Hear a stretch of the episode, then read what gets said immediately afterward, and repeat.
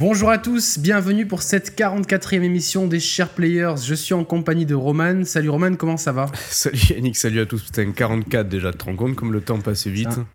Impressionnant. Ça nous rajeunit pas tout ça. Non. Ouais, alors je te laisse. Ouais, oui. Aujourd'hui, bon, émission un petit peu thématique, après l'émission dédiée à l'actualité du mois de février, avec en couverture le somptueux Bernard Tapie. Donc là, on revient un petit peu, alors avec la récente bêta européenne du PlayStation Now, qu'on a pu tester Yannick et moi, et dont certains d'entre vous aussi ont pu tester, on a pu en discuter avec certains d'entre vous dans la communauté. On s'est dit, tiens, on va faire une émission un peu panier garni entre le PlayStation Now, le jeu en streaming, le cloud gaming, le remote play. Et voir un petit peu... Et voilà, surtout le sujet du remote play, en fait, qui est, c'est le cœur de tout ça, un petit peu, c'est le thème, la terminologie qu'on emploie comme dénominateur commun à toutes ces technologies-là. Et je vais ajouter que hier soir, on a eu... parce qu'on est mercredi matin, là, quand on enregistre, on a eu pendant la GDC une conférence Sony nous annonçant la date de sortie et le prix du PlayStation VR. Alors moi, je trouve que c'est entre la fenêtre de lancement et le prix, c'est vraiment parfait, entre guillemets, et c'est pertinent. On va pas s'étendre sur la VR et ce qu'on en pense, parce qu'on a déjà fait en long, en large et en travers au cours de nombreuses émissions. Juste, attends, on peut revenir 30 secondes vite fait sur le prix. 400 € prix conseillé, auquel, bon, toi ça va, toi tu t'en serais dispensé au cas où. Moi, si je voulais accéder à la VR, il faudrait que j'achète en plus la caméra à 50 € et les moves à 70 € si je dis pas de bêtises. Ouais, mais ça, des moves, t'en trouves d'occasion facilement. Tu vois, sur le bon coin, faut surtout des gens qui sont pas au courant de tout ça. J'achète deux godes avec deux ampoules au bout, ça marche quoi. Ouais, je pense que ça peut marcher aussi. Tu peux tester, tu vois. Mais, éventuellement, ouais. Ou de glace, tu vois, et tu gardes une température, bah t'as juste à ouvrir les fenêtres, mais tu gardes une température négative chez toi et c'est bon quoi, tu vois. Donc, Et bon, ce qui nous intéresse aussi et surtout, et tu as une transition à nous mettre sur un plateau, Yannick, je te la laisse, cette transition vers le sujet. Alors en fait, du coup, hier a été annoncé qu'on pourrait jouer à nos jeux PS4 sur le PlayStation VR avec 3 niveaux de zoom. Attention, des jeux non VR à la base.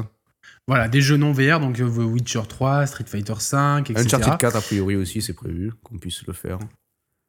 Ah, c'est pas tous les jeux, c'est que les jeux. A priori, il y en aurait une certaine qui serait compatible avec ce dispositif-là, donc il va nous décrire. Alors, oubliez ce que j'ai dit, j'ai balancé des noms random comme ça, je pensais que c'était tous les jeux. Donc, peut-être pas The Witcher, ou peut-être pas Street Fighter 5, ou en tout cas Uncharted 4. Donc, vous pourrez jouer à certains jeux sur votre casque, donc avec 3 niveaux de zoom pour avoir une immersion plus ou moins importante. Et, en gros, c'est censé simuler un écran de cinéma de 5 mètres, un truc comme ça, tu vois. Mais un peu, Sony avait déjà un casque dans ce genre, le HMZ, si je dis pas de conneries, qui était commercialisé depuis 2-3 ans à un prix assez élevé de 1000 €, mais qui, lui, était exclusivement dédié au film, au cinéma. Et c'est un casque... Il me semble qu'ils avaient prévu une compatibilité PS3 qui est jamais arrivée, en fait. Ah, je suis quasiment sûr de ça, quoi. Ouais. Parce que ça m'intéressait à l'époque. Vite fait, quoi. Avant que je voie le prix, quoi. Donc, et donc voilà, donc c'est un petit peu une manière, encore une fois, de déporter le jeu hors de l'écran de télévision vers un autre support, et c'est un peu le cœur de tout ça. Ça va être une fonction qui peut être intéressante pour ta femme, elle regarde Top Chef, par exemple. The Island. Ah, ok, je connais pas ça. Ah, c'est... bon, on en parlera dans un hors-série. Si on fait un hors-série, oui, pourquoi pas. Oui. On va le faire. Et du coup, donc toi, tu pourras jouer à Uncharted 4, donc sur ton PlayStation VR, tranquillement, pendant que ta femme regarde The Island, voilà quoi.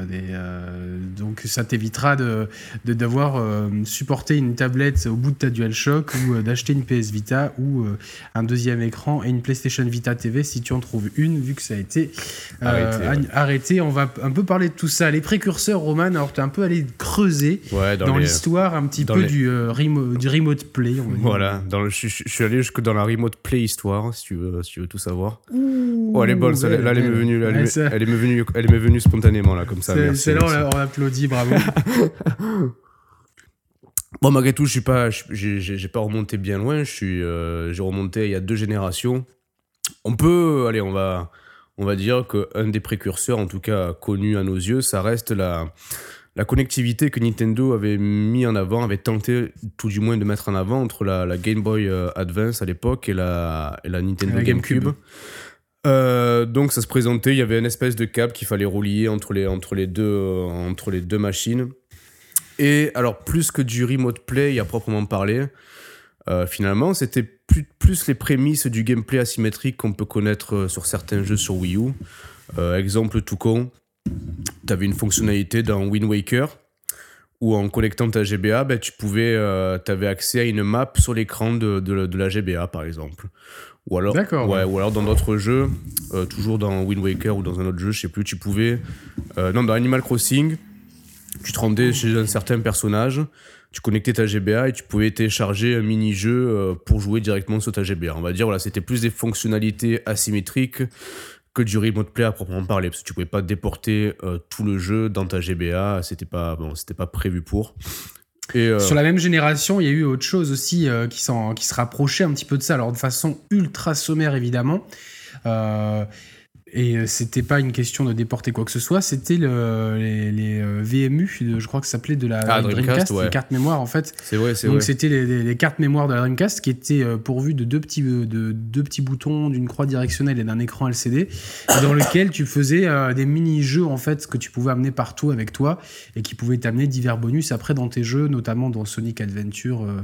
Il y avait un petit jeu avec les animaux que j'ai jamais compris trop comment ça marchait, mais... Voilà, donc ça c'est un peu les prémices de, c'est même les balbutiements, la remote play histoire, comme on va dire, de pouvoir, ouais, c'est vrai. Si tu veux, prendre une part, toute ou partie de ton jeu et ne pas y jouer sur la télé. Ouais, sur un dispositif mobile, plus ou moins mobile. J'ai même envie d'aller encore plus loin. Ouais, vas-y. D'aller au niveau du mésolithique play. Parce que à l'époque de la Super Nintendo, il y a eu, je crois... j'en suis sûr même, il y a eu le truc inverse en fait, ouais. Que les jeux mobiles, de pouvoir y jouer sur ta console avec le Super Game Boy. C'est un accessoire que j'ai eu et que je pense avoir toujours quelque part dans mes archives. Et donc, il permettait de jouer sur ta Super Nintendo avec ta manette de Super Nintendo à tout l'ensemble du catalogue Game Boy.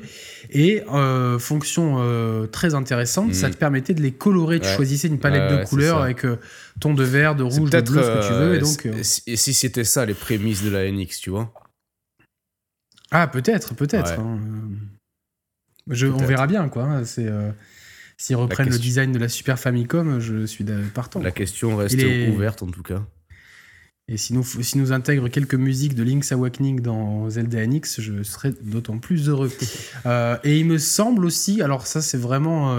je suis pas un spécialiste, bien que j'ai lu un ouvrage il y a quelques temps dessus, que sur la PC Engine...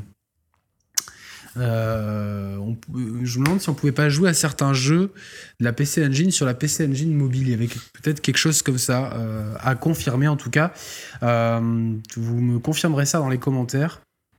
Mais l'idée en fait, c'est-à-dire qu'elle date pas d'hier, bien qu'on ait eu une longue traversée du désert où ça n'a pas du tout été d'actualité.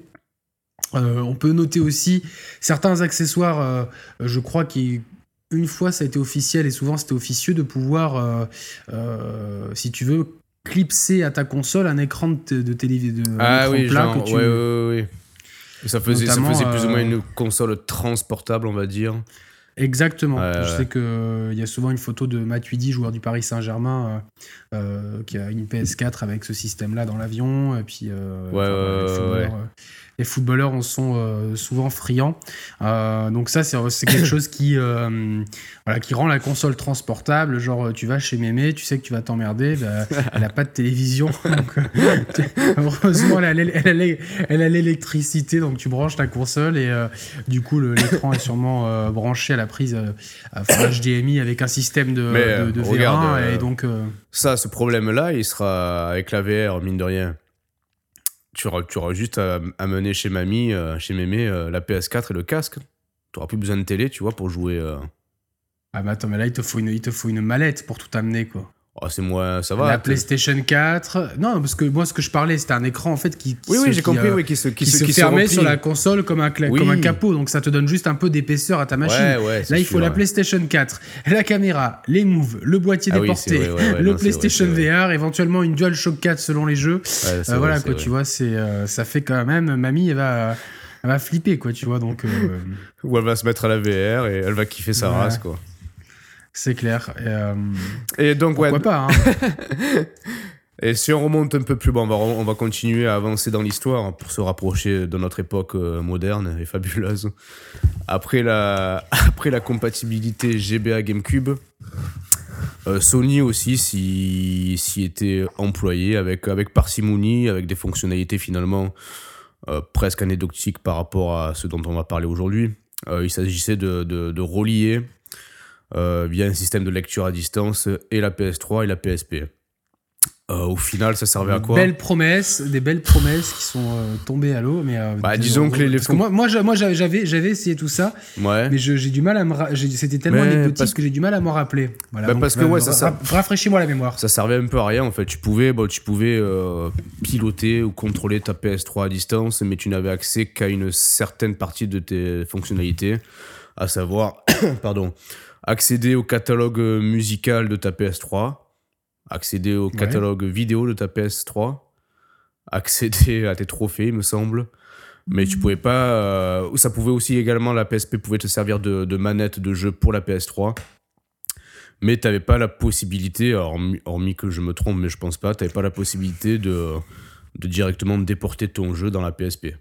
Donc c'était vraiment de la lecture à distance, un peu timide, c'était pas du vrai remote play quoi si tu veux.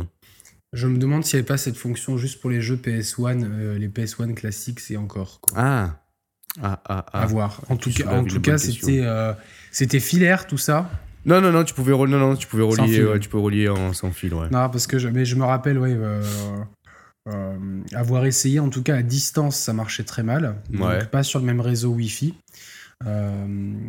Et d'avoir essayé aussi même à la maison et c'était pas du tout je crois qu'il n'y avait pas la fonction de passer par un routeur, donc c'était en connexion directe avec la machine et du coup les consoles elles n'ont pas forcément les meilleures antennes Wi-Fi au monde, que ce soit la PSP ou la PS3 ou même les consoles actuelle, hein, comme la PS4 ou la Xbox One. Du coup, j'en parlerai plus tard pour faire du remote play. En tout cas, chez moi, je passe par le Wi-Fi. Parce qu'en fait, pour ces questions de remote play, ça va être un thème central qu'on va aborder aujourd'hui, c'est qu'on n'est pas tous égaux devant le remote play. Non, ouais. Voilà. Donc ça, on l'abordera après. Je vais te laisser... C'est antidémocratique tout ça. Ça va pas, quoi. Continuer un petit peu à avancer dans l'histoire. Donc Sony a mis un pied dedans et puis... La vite enlevée. Et ensuite, on peut... Mais ça, on va citer le prochain acteur qui historiquement, chronologiquement, a été le suivant à s'immiscer vraiment de plein pied là-dedans. Ça reste quand même Nintendo avec la Wii U et donc forcément le Gamepad. Ça, on peut... Voilà, c'est juste pour resituer chronologiquement. On va bien évoquer le cas Nintendo, je pense, après, au cours du débat. Si j'avance encore un petit peu, toujours chronologiquement, ça reste... Non, après, du coup, on passe à Nvidia. Donc, Nvidia, qui propose sur le marché deux produits qui ont une philosophie assez proche l'un avec l'autre. Premièrement, tu as une tablette qui s'appelle Nvidia Tablette K1 ou K1, si on est anglais. Une tablette, vue de l'extérieur, une tablette Android classique. Mais... Moche. Comment ? Moche. Ça va, c'est... Il y a mieux, mais il y a pire aussi, on va dire. C'est vraiment basique de chez basique. Ouais, il y a les tablettes Carrefour, ouais. Donc une tablette d'un écran Full HD de 8 pouces et qui est quand même dotée de composants musclés, pensés pour le jeu vidéo. Donc forcément, tu vas pouvoir jouer à tout ton catalogue de jeux Android avec une très bonne optimisation.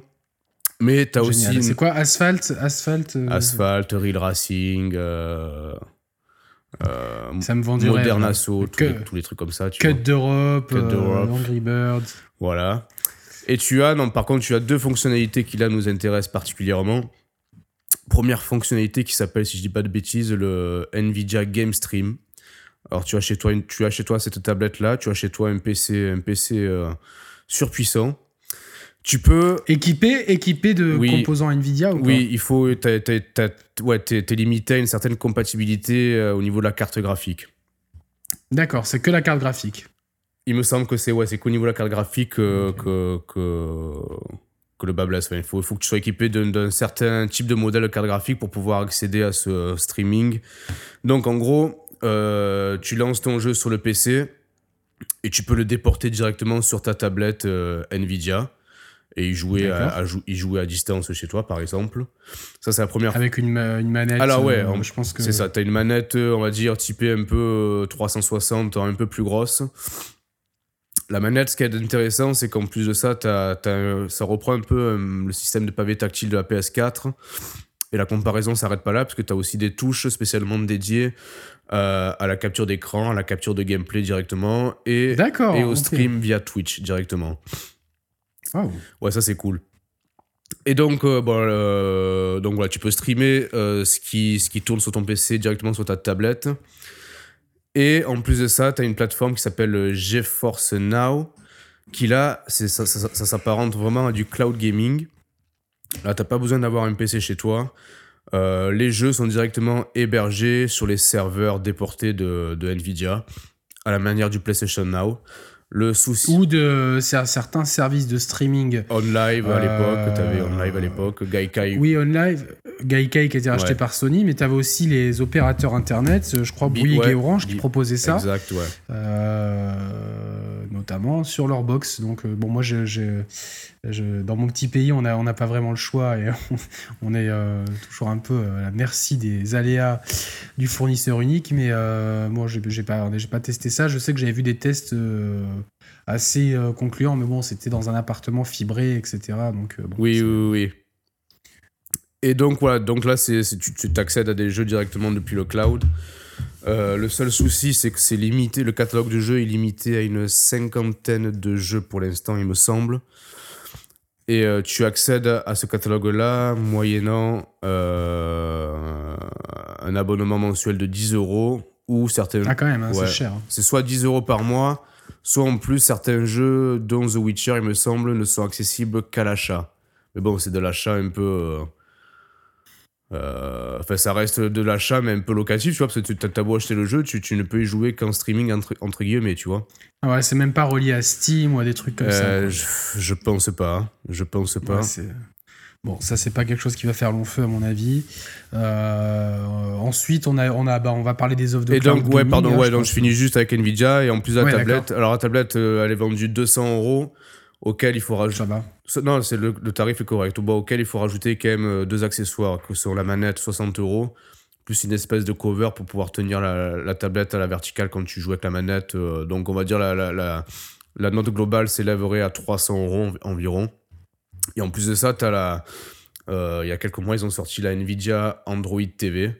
Donc, il reprend un peu le même principe que la tablette, sauf que tout est déporté directement sur la télé. C'est un petit boîtier super, super design, super fin, qui reprend des fonctionnalités de tout ce qui est Android. Regardez son design. Ah, le design est super, super réussi. Donc, je peux vous le montrer à l'écran éventuellement. Et donc là, c'est la même chose, sauf que tu relis ce boîtier à ta télé. Ça s'appelle comment ? Android TV ? Ouais. Nvidia Shield, okay. Android TV. Je sais pas si on va bien la voir à l'écran. Et est-ce que tu as des retours sur ces choses-là ? Ouais, alors tous les tests que j'ai pu lire sont très concluants. Alors, ce qui nous intéresse, nous, particulièrement, c'est comment ça fonctionne au niveau du streaming, que ce soit... Putain, pardon, j'ai le nez bouché. Ah, voilà.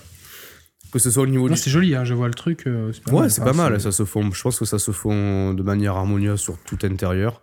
Ce qui nous intéresse, nous, c'est quid de la qualité de streaming, quid de l'input lag, quid des prérequis en termes de connexion, de débit internet. Voilà, de toute façon, ça va être vite vu.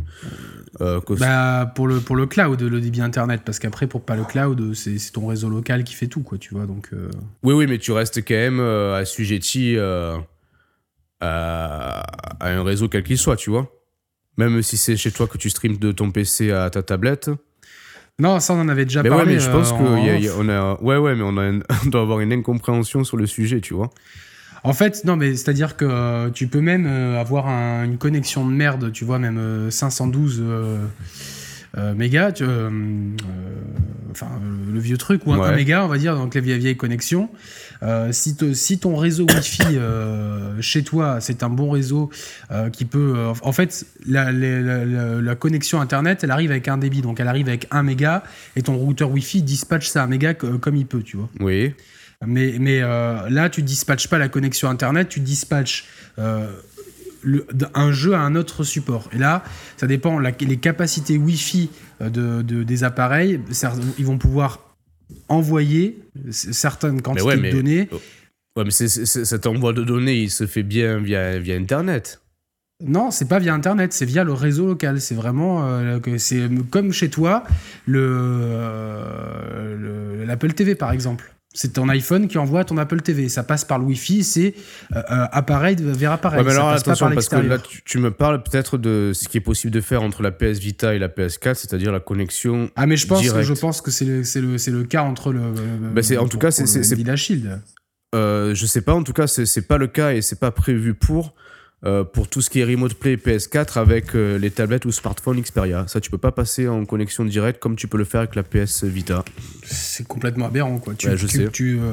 Donc on va un peu parler des cas à part. On va finir un historique. Donc on a parlé aussi donc des offres des box TV, des fournisseurs d'accès Internet. De box TV, de cloud, et donc le PlayStation Now est déjà dispo aux États-Unis et en Angleterre, me semble-t-il. Il arrive en test en Europe. On le teste actuellement. On l'a testé. Oui. On va en parler après. Et pour finir avec Sony, donc ils ont sorti, quand la PlayStation 4 est sortie, la Vita était déjà disponible. La PlayStation Vita permet de faire du remote play, donc chez toi ou même à l'extérieur de chez toi. Mm. Chose que tu vois, ça fait un moment que j'ai pas essayé, je devrais réessayer à l'occasion. Mais ça, il faut être soit chez quelqu'un qui a un bon réseau Wi-Fi et que chez toi t'as un bon réseau Wi-Fi, soit être engagé. Enfin un bon réseau internet des deux côtés pour pouvoir de chez toi envoyer suffisamment de data et à l'extérieur pouvoir les récupérer suffisamment vite. Donc t'es assujetti là pour le coup à deux réseaux internet différents. Et ils ont sorti aussi la PlayStation Vita TV qui était la fausse bonne idée. Qui est un produit donc on vous envoie au test de notre ami Raymater qui a fait un très bon test dessus, on l'a déjà dit, mais d'un point de vue purement utilisateur, voilà, j'y reviendrai après parce que je l'ai aussi, c'est quelque chose qui est complètement incomplet, donc c'est-à-dire que qui a fort dans le cul entre plusieurs chaises, il tombe au milieu des chaises, le cul par terre. Et donc le dernier point qui reste une inconnue, ça reste la Nintendo NX qui devrait proposer quelque chose aussi de similaire, mais on sait tellement pas dans quel sens et comment qu'on va pas s'attarder dessus. On va juste parler des expériences actuelles et quel est nos ressentis vis-à-vis de ça. Et vous allez voir que entre chez Roman et chez moi, on n'a pas du tout les mêmes expériences selon les matériels, les dispositifs, les dispositifs qu'on emploie. Juste, on termine. On a oublié que sur la PlayStation 4 va proposer avec la prochaine mise à jour le streaming, le remote play vers des Mac et des PC. Donc voilà, ça c'est pour ceux qui ont des ordi portables comme nous, ça peut être intéressant. Et Xbox One le propose déjà avec Windows 10. N'importe quel PC sur Xbox 10, Xbox 10 va pouvoir recevoir le remote play de la Xbox One. C'est ça. Donc là, on vous a fait un peu un panorama, à savoir que donc on se rend compte en faisant ce panorama qu'il y a beaucoup d'offres, à savoir pourquoi on a ces offres, est-ce que c'est vraiment utile et est-ce que ça marche bien ? Voilà, c'est les trois questions auxquelles on va essayer de répondre. Déjà, donc, on va commencer par la Wii U, voilà, peut-être. C'est ce que j'allais te dire, ce que j'allais te proposer. Ouais. Calmez-vous. Ça leur plaît pas, la Wii U. Ouais, c'est ça, Voilà, elles ont donné l'avis que j'ai chez moi avec le remote play de la Wii U. Je vous montrerai un petit peu, j'ai filmé mon expérience, je vous montrerai après quand j'en parlerai, vous allez comprendre pourquoi. Alors, donc toi, tu as eu la Wii U à sa sortie. Ouais. Moi, je l'ai eu pour le Noël d'après, donc un mois après. Pourquoi cette fonction, elle t'a intéressé ? Ben moi, de base, voilà, dès les premières présentations de la Wii U, s'il y avait un seul et unique argument que je pouvais retenir, c'était vraiment le remote play, tu vois, plus même que le gameplay asymétrique, c'était la fonction de jeu déportée sur la tablette, parce que bon, je suis pas le seul, mais j'ai une vie de famille, j'ai une femme et une fille, on a la télé dans le salon, et que forcément, la télé, c'est parfois le Saint Graal qui reste un trésor à obtenir du mieux qu'on peut. Donc si je peux bénéficier d'une flexibilité dans mes sessions de jeu via cette fonctionnalité-là, c'est quelque chose qui m'a de suite attiré. Alors, très rapidement, on a eu des premiers échos assez mitigés qui mettaient en avant la faible portée entre le gamepad et la Wii U. Alors, moi, j'ai fait plusieurs expériences, on va dire, pour faire un petit peu l'état des lieux de chez moi. C'est un appartement traditionnel, assez grand mais conventionnel. Tu peux le dater ou pas? Parce que c'est important, je pense, pour les normes de construction. Je dirais dans les années 90, je pense. Donc quelque chose de récent. Hein. Ouais. J'avais fait une première expérience en posant la Wii U dans un meuble télé semi-ouvert. Et en procédant de la sorte, je ne pouvais pas aller du salon, là où est la Wii U, jusqu'à ma chambre. La connexion se coupait. Et j'ai fait l'expérience, j'avais lu sur Internet que des fois, de bouger à peine la console, ça pouvait tout changer. Effectivement, j'ai décidé de positionner la console 10 cm à l'extérieur du meuble télé sur un autre meuble. Mais là, elle est vraiment à ciel ouvert, entre guillemets, la console. Et là, effectivement, ça passe dans toutes les pièces de mon appartement, que ce soit à travers les murs, à travers les pièces, ou même sur le balcon. Donc, je peux accéder sans coupure, avec la même expérience de jeu, n'importe où dans mon appartement, au remote play sur le gamepad. Donc, ça, c'est... Voilà. Donc, du coup, moi, j'avoue que j'ai... je sais pas si j'ai de la chance ou si c'est... ou si je suis pas un cas isolé, mais voilà, en tout cas, j'ai l'opportunité de pouvoir jouer à la Wii U n'importe où, quand je veux, sans me poser de questions, sans savoir est-ce que ça va marcher, est-ce que ça va pas marcher. Non, ça marche tout le temps, sans discontinuité. Sans discontinuité, d'accord. Ça, c'est pas du tout mon cas. Attends, ne bouge pas. Hop là, je suis en train de protéger mon canapé des fauves. Moi, c'est pas du tout mon cas, en fait. Moi, dès que j'ai eu la Wii U, j'ai voulu... pareil, j'étais en couple à l'époque et je voulais surtout pouvoir profiter de ma Wii U dans mon lit ou sur mon balcon tranquillement. Et en fait, donc moi, j'ai installé donc la Wii U dans un meuble télé que j'ai changé depuis. Donc j'ai fait l'essai avec deux meubles télé différents. J'ai même essayé au sommet du meuble télé pour pas qu'elle soit encaissée dans une quelconque structure en bois. T'as pas essayé de la pendre au lustre? J'ai pas de plafonnier chez moi. C'est les appartements modernes, il n'y a plus de plafonnier. Ouais. Et donc, en fait, rien n'y faisait. J'étais limité à la pièce, donc mon salon. Dès que je sors sur le balcon, alors, c'est du double vitrage, est-ce que ça peut faire quelque chose ? La connexion se perd, saccade et se perd. Et pourtant, je suis vraiment... mon balcon en visu avec le meuble télé. C'est pas un balcon qui est... Voilà, attends, et même si tu l'as sur le balcon ouvert, que tu vas dessus, ça... faudrait que j'essaye d'ouvrir en grand, mais je crois que j'avais essayé aussi et que ça... Ouais, c'est fou. C'est comme tu dis, Yannick, c'est... que tu sois sur le balcon ou dans la pièce, je veux dire, c'est proche, quoi, tu vois. Ça reste proche. Ah oui, enfin, c'est...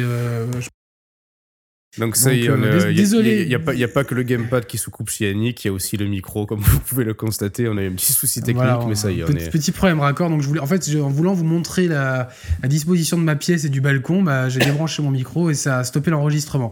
Donc je vais pas le refaire, mais en tout cas vous allez voir en test, parce que je suis allé sur mon balcon hier avec le gamepad et ça coupe inexorablement. Mais ça s'arrête pas au balcon, ça s'arrête aussi donc chez moi j'ai un deux pieds, j'ai un salon avec une chambre juste derrière. Un mur qui est un mur BA13, qu'on retrouve dans tout type d'appartement aujourd'hui. Et dans ma chambre, ça se coupe tout de suite, quoi. Vraiment, enfin, où ça saccade un peu et ça coupe. À savoir que j'ai une petite cloison qui sépare le meuble télé du couloir, mais c'est une cloison creuse qui sert juste à faire passer deux portes coulissantes. Donc c'est vraiment un truc. Tu mets un coup de tournevis dedans, tu défonces. Ça devrait pas prêter à conséquence, ça, normalement. Et après, bon, bah, du coup, pourtant le couloir est ouvert. Et ça coupe inexorablement. Bah, donc je pense qu'il faut préciser que. T'as beaucoup d'appareils Wi-Fi chez toi. Oui, j'ai une grosse concentration d'appareils. Essayer d'expliquer pourquoi ça te déconne chez toi et pas chez moi. J'ai pas mal d'appareils. Alors là, j'ai perdu Roman. Ouais, c'est bon, je t'ai retrouvé. Ouais. Oui, mais bon, enfin, quand par exemple Gamekult avait fait le test, j'imagine que dans leur salle de rédaction, qui était dans un immeuble de bureaux, etc., où il y avait d'autres rédactions technologiques, il me semble, qu'il y avait Cinet ou quoi à l'époque, enfin, je sais pas quoi, mais là aussi, tu dois avoir des dizaines d'appareils Wi-Fi, tu vois. Donc, Et alors, ça marchait chez eux ? Bah, ça marchait très bien, quoi. Moi, quand j'avais vu la distance, je dis, bah, c'est bon, quoi. Eux, ils allaient vachement loin. Moi, j'ai dit, j'ai qu'à faire, la chambre, elle a 3 mètres de... Ouais, mais alors, attends, est-ce que t'es carrément pas tombé... Est-ce que t'es carrément pas tombé sur un modèle défectueux ? Parce que ton expérience, elle est particulièrement... handicapante, hein. Tu me disais que même des fois, quand t'es sur ton canapé, donc du canapé à ta télé, même des fois, ça déconne pas, des fois, quand t'es comme ça ? Non, ça déconne pas quand je suis comme ça. Ça déconne plus. Ça déconnait, mais ça ne déconne plus. Donc, tu m'entends toujours là ? Ouais, moi je t'entends. Hein. Tu m'entends toi ? Ouais, parfait. Parce que je suis passé en 4G, arrêté. Moi je t'entends très mal en fait. Donc. Et là tu m'entends là ? Aujourd'hui c'est le remote. Un petit peu décalé, mais ça va quoi. Okay. Et du coup, je vais te rappeler sur ta ligne normale parce que là, on n'arrive pas à s'entendre. C'est les aléas du direct, c'est l'artisanat le plus total. Okay. C'est l'artisanat le plus total. Aujourd'hui, c'est le remote play, le remote téléphone. Voilà quoi. Donc vous voyez un peu, on l'a pas fait exprès, hein, on l'a pas fait exprès quoi. Allô ? Ouais, là je t'entends, c'est bon. Ok. Oh putain. Je t'entends pas décalé. Brioche, arrête ! Putain, mais on les a toutes aujourd'hui quoi. Ah, t'es sûr Brioche ! T'es sûr que t'es pas en train de m'appeler avec l'application Wii U Chat pour que ça déconne autant là depuis ce matin ? Non, on avait essayé une fois cette application. Ouais. Le Skype. C'était pas terrible. Le Skype made in Nintendo. Ouaf, ça allait encore. Hein. Ça allait, mais bon, voilà. Donc, donc non, j'avais des problèmes de remote play avec la gamepad sur mon canapé face à ma console avec mon vieux meuble télé. Ça a été réglé depuis que j'ai changé de meuble télé. Rien que ça, c'était pas normal. C'est pour ça que je te dis, t'es sûr que t'avais pas un modèle défectueux, tu vois ? Je sais bien, mais je suis allé voir sur internet, il y a beaucoup de gens qui avaient ce souci aussi. Et apparemment, enfin moi, je m'étais pas mal renseigné. C'était vraiment dû à l'environnement sans fil. La position de la console, la qualité des matériaux, même de certaines peintures qui pouvaient réfléchir ou non les ondes. Enfin, c'est toute la problématique des ondes, que ce soit le Wi-Fi ou les ondes propriétaires de la Wii U. Parce que, alors je dis peut-être une bêtise, mais je crois que la Wii U marche sur un signal qui est le même que celui des ondes Wi-Fi. Donc le signal 2,4. Ouais, je voulais à 2,4 GHz, c'est ça ? Ouais. Peut-être, celui des ondes Wi-Fi jusqu'au N non inclus, sachant que les ondes N et AC, elles fonctionnent sur des normes 5 GHz, qui sont des normes plus puissantes, mais à plus courte portée. Donc, globalement, la majorité de nos appareils sont en 2,4G. Donc voilà, et bon bah donc moi c'est quand même assez triste parce que j'ai jamais pu vraiment profiter du remote play avec ma Wii U. Je me lève 2 secondes, mais vous pouvez toujours m'entendre. Vas-y Roman. Ouais, moi je veux quand même appuyer du poing sur la table entre guillemets, c'est que bon, on a deux expériences diamétralement opposées. Chez moi ça marche nickel, chez toi ça marche mal. Malgré tout, au global, il est important de souligner un point très important et pour moi c'est le point essentiel du remote play.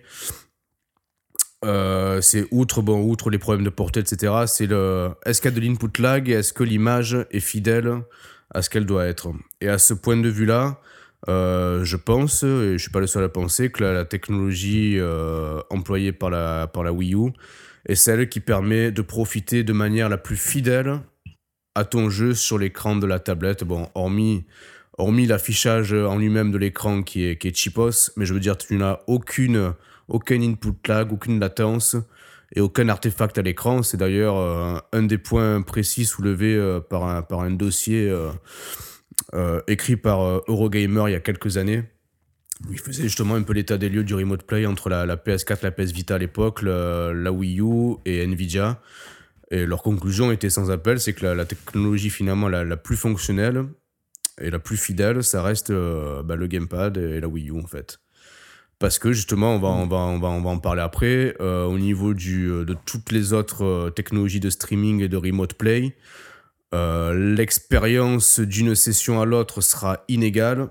Et moi, j'ai jamais pu retrouver, mais je vais en venir après, une instantanéité dans les commandes telle que je peux la retrouver sur le gamepad en fait.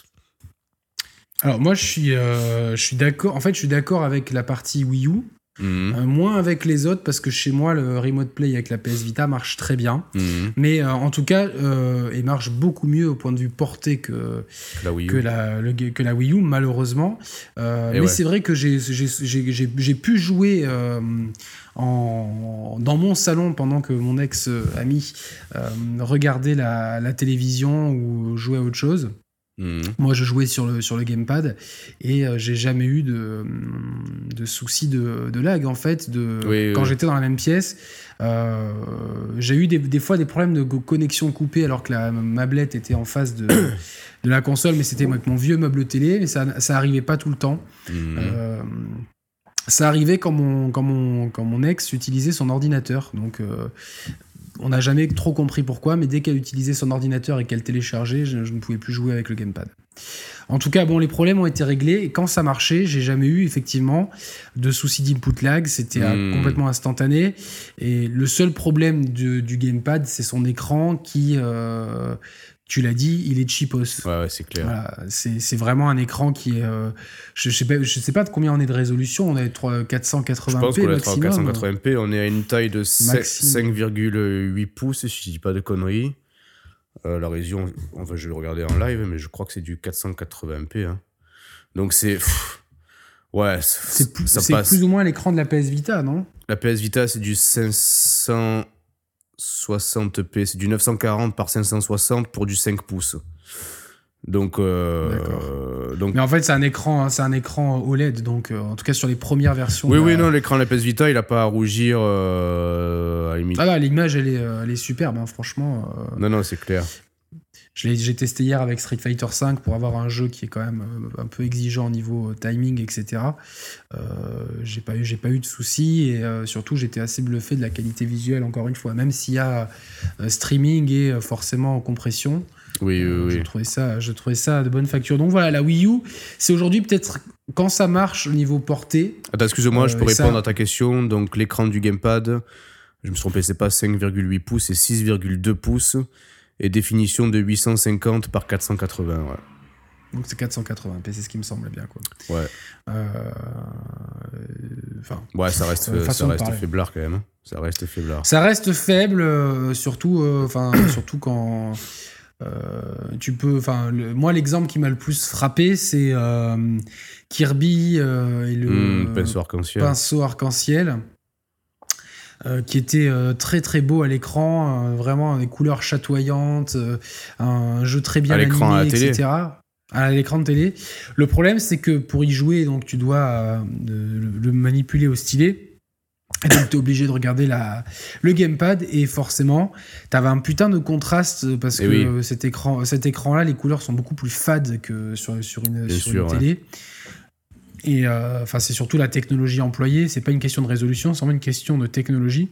Je crois que c'est vraiment la technologie LCD les plus basiques qu'il y a dessus. En plus, avec une surface tactile à pression à point unique et avec un épais, on le sent quand on tape dessus qu'il y a une épaisseur certaine pour amener de la solidité, ce qui fait qu'on est très loin du rendu d'un smartphone mais même de toute façon quelconque ou d'une PS Vita quoi. Alors la PS Vita justement, la PS Vita, écran de 5... mais donc je finis juste... Ouais. Donc c'était un pinsum de jouer à Kirby, de se priver en fait de la plastique du jeu, tu vois, et de... je comprends, parce que ça, c'est, pour moi, c'est un point négatif, tu vois, j'avais joué aussi un peu à Yoshi ou quoi. Au bout d'un moment, quand t'es dans ton jeu, t'y joues, tu vois, mais surtout les jeux Nintendo qui sont très colorés, très contrastés, très... avec des couleurs vives, etc. Forcément, ils prennent un coup très terne en passant uniquement sur le gamepad. Et forcément, à moins que t'en aies vraiment l'utilité, moi, je préfère toujours y jouer sur la télé, quoi. Tu vois, il y a même pas. Après, attends, juste, je rebondis. Donc, là, on a dit le gamepad 6,2 pouces, 480p, Vita 5 pouces et 540p. Donc c'est plus petit et mieux défini, et en plus c'est un écran OLED, donc forcément la différence saute aux yeux entre les deux dispositifs. Mais de toute façon, même le gamepad, tu vois, au moment de sa sortie. Alors l'écran OLED, c'est pour les premières versions de PS Vita, attention. Oui.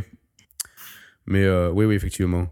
On rappelle, l'écran OLED, ça permet surtout d'avoir des noirs ultra profonds, donc un contraste bien plus prononcé qu'avec du LCD où le taux de contraste va être bien plus faible, et donc, entre autres. Et une réactivité aussi au niveau de l'écran, des écrans LED qui est sans faille comparé au LCD. Mais au-delà de ça, même... Oui, bon, après, ça, c'est... Non, mais c'est important. Dans les jeux vidéo, ça reste important. Oui, mais ça, moi, je l'ai testé personnellement avec tous les écrans que j'ai eus. Sur des jeux de combat, au bout d'un moment, tu vois, il faut vraiment être... psychopathe quoi. Dans 90% des jeux, mais si ton écran, même s'il a du lag, tu vas pas vraiment le sentir quoi. Tu peux avoir un effet sur certains écrans LCD, tu peux avoir un effet de rémanence qui sera, et donc un peu de traînée de certaines couleurs dans certains mouvements que t'auras, donc que tu n'auras pas sur de l'OLED ou du plasma en fait. Mais exactement. Mais en fait, il y a beaucoup d'écrans qui proposent un mode jeu qui réduit tout ça. Et donc, je conseille à tout le monde de mettre son écran en écran jeu et de régler. Ça c'est très important. Régler avec différents types de jeux. Donc un jeu très coloré genre Knack, un jeu un peu plus sombre à la Infamous le soir, et donc de trouver un bon équilibre avec tout ça, et donc mais de garder le mode jeu qui permet donc de réduire l'input lag et les traînées. Et donc pour revenir à la PS Vita, son écran il est vraiment magnifique. Alors autant sur les jeux PS Vita forcément c'est assez impressionnant. Je me rappelle du portage de Street Cross Tekken par exemple qui est complètement identique à la version PS3.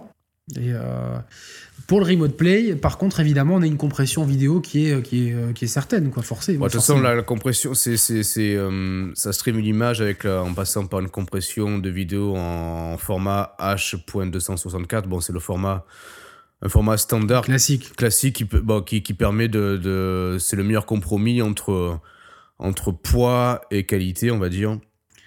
Avant l'arrivée du X265, qui est déjà arrivé, qui permet des trucs déjà... D'accord, ok. J'ai pris quelques trucs en X265. H265.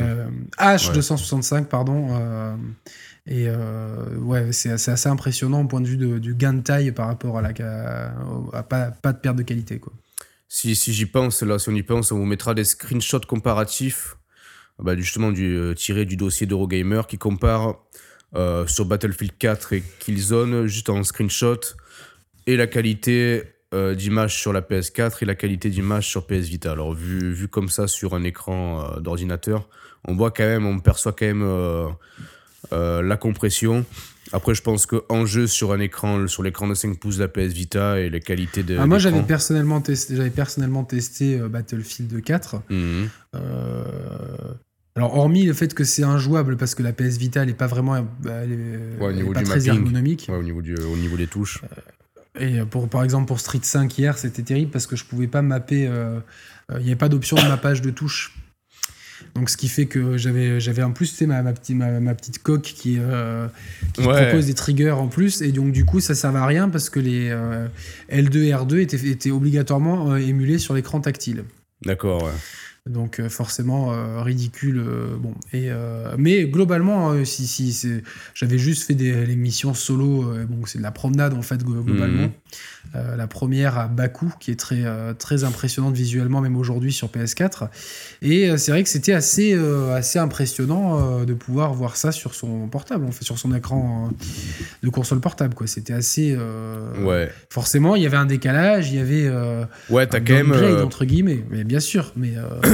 Ouais, mais c'est là où je trouve un peu on peut rentrer dans le vif du sujet. Voilà, moi j'ai le remote play, ça m'a toujours intéressé sur Wii U, et depuis que j'ai la PS4, c'est une fonctionnalité qui me manquait à l'époque. Alors j'avais hésité à acheter une PS Vita rien que pour ça. Finalement, j'ai pris le parti d'acheter une tablette Xperia de chez Sony pour mêler et l'usage d'une tablette qui est nécessaire quand même au quotidien, plus le remote play. Alors, j'ai une expérience un petit peu particulière, je peux y venir, hein. Qu'est-ce que t'en penses ? Bien sûr, je viendrai sur mon expérience de la Vita après. Ouais, alors si vous voulez, à la base, l'avantage de passer par le remote play par une tablette ou un smartphone dédié à cette application, c'est de pouvoir appairer, connecter sa DualShock 4 directement. Donc si vous voulez, déjà... ça c'est génial. Ouais, hein. Ça c'est génial, donc on switch le problème du mapping de boutons ou de l'ergonomie de la PS Vita. Et finalement, l'expérience de jeu gagne en fidélité par rapport à ce qu'on a sur la console de salon. Alors, le souci, c'est qu'à la base, ils prévoient d'appairer sa manette via le smartphone ou la tablette en Bluetooth. Alors, moi, je commençais à passer par là, parce qu'effectivement, ça marche, ça s'appaire relativement facilement. Sauf que dès les premiers... Ah putain, je sais ce que tu vas raconter, c'est une histoire de fou, quoi. Ouais. Sauf que dans les faits... Sur le coup, je me retrouve avec un input lag, donc une latence de fou. Donc pour resituer, c'est la latence, l'input lag, c'est le temps qui s'écoule entre le moment où on appuie sur une touche et le moment où l'action correspondante se manifeste à l'écran. Et sans mentir, bon, j'ai pas chronométré, mais j'avais l'impression d'avoir une bonne demi-seconde de décalage, ce qui est franchement totalement handicapant et prohibitif, quoi.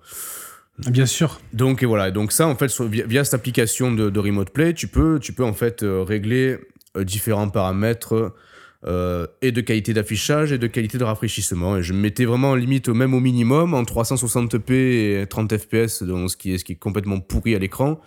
J'avais quand même cette latence là, donc putain, j'en parlais à Yannick et tout, tu vois. Puis je commence à fouiner un peu sur internet et je m'aperçois que tous les mecs disent ouais, mais la latence, les gars, elle est liée au Bluetooth en fait. Et donc c'est complètement fou, ouais, ça, parce que ça, Bluetooth c'est pas, enfin c'est aberrant, surtout qu'en plus c'était une fonctionnalité mise en avant par Sony, tu vois, de pouvoir relier ta manette via cette norme là à ton smartphone. Et en fait il faut gruger, il faut se créer un deuxième compte, un compte secondaire sur ta PS4. Alors là, c'est la quatrième dimension. Écoutez bien, ouais, ça, parce que c'est complètement dingue. Je vais essayer de me remémorer, parce que c'est tellement complexe. Donc, il faut créer un compte secondaire sur ta PS4. Sur ton application PlayStation et Remote Play de ton smartphone, il faut te connecter avec ce compte secondaire de la PS4. Ensuite, allume ta PS4 avec ton compte principal. Et du coup, ton smartphone, il est reconnu comme un deuxième joueur du compte secondaire. Et enfin, du coup, ta manette est reliée à ta PS4 et pas ton smartphone.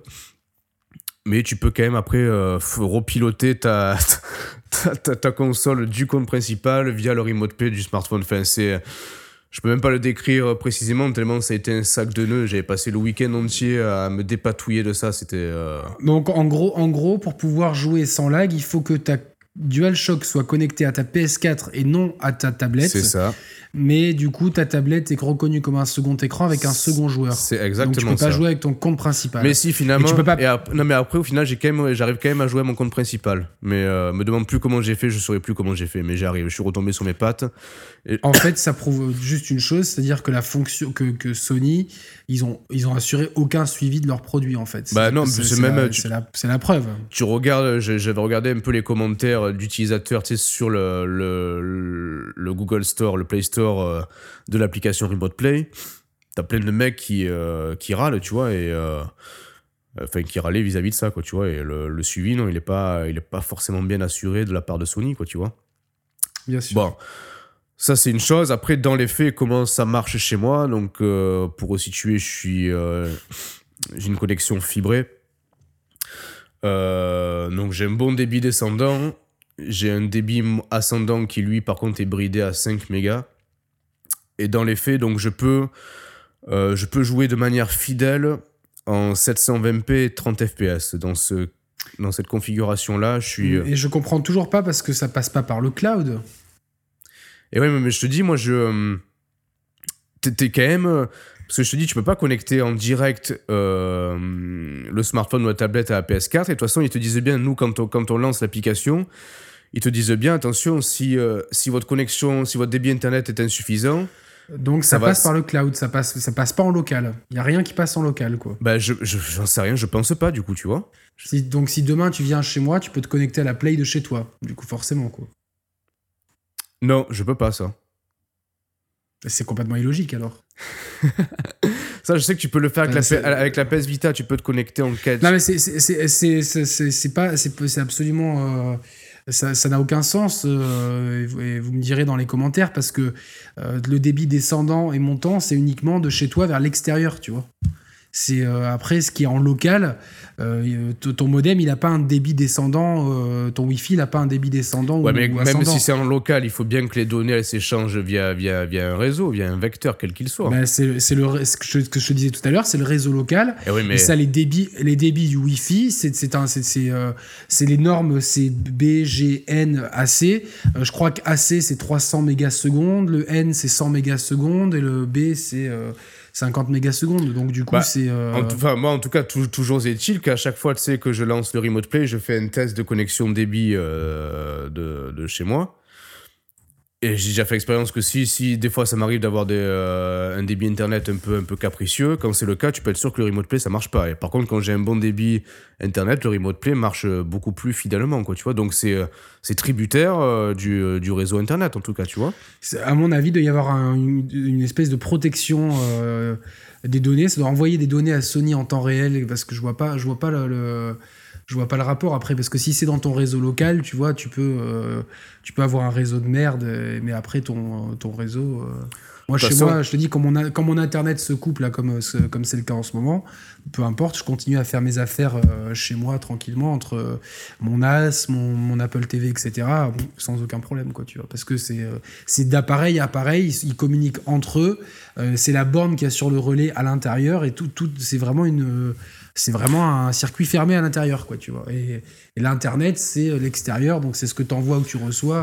Après, enfin, toujours est-il que je sais que de mon expérience à moi et de tout ce que j'ai pu lire sur internet, les mecs, il y en a pas mal qui ont des soucis au niveau du Remote Play, et quand c'est le cas, c'est que tous pointent du doigt la faiblesse de leur débit internet, tu vois.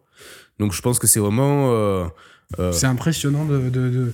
C'est complètement stupide, tu vois, t'es quelque part, tu vois, parce que la technologie, elle est... Enfin, d'ailleurs, je le vois avec la PS Vita, quoi, tu vois. Je l'ai même essayé hier sans avec la connexion Internet coupée la moitié du temps. Ça a jamais...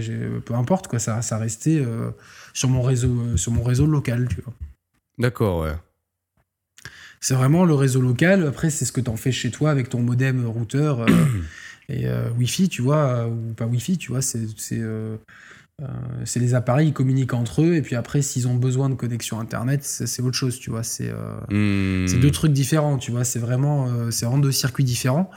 Et donc, du coup, toi, ton expérience, elle est comment avec cette tablette Xperia, quoi, au point de vue de jeu, au point de vue, est-ce que tu peux jouer avec? Ouais, alors je peux jouer avec. On va dire que je reviens juste sur les configurations possibles. Tu peux jouer soit en 360p, soit en 480, soit en 720p. Et tu peux jouer soit en 30 fps, soit en 60 fps. Si je joue en 720p 60 fps, je ressens quand même un input lag au niveau des commandes qui moi me dérange, parce que je préfère privilégier vraiment l'instantanéité des commandes au rafraîchissement d'image, même si les deux sont importants. Donc forcément je joue en 720p 30 fps quand tu joues... Attends, j'ai juste une question, parce qu'il y a finalement pas tant de jeux que ça en 60 fps. C'est une bonne question, justement j'allais y venir en fait. D'accord, ok. Du coup 720p 30 fps, quand je joue à des jeux qui nativement tournent en 30 fps, il n'y a aucun problème, j'ai une expérience vraiment fidèle à ce que j'ai sur la télé.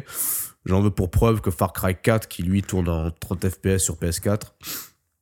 J'ai joué, je pense que sur les 50 heures de jeu de jeux que j'ai faites, j'ai dû passer 20 heures sur la tablette, vraiment top, tu vois.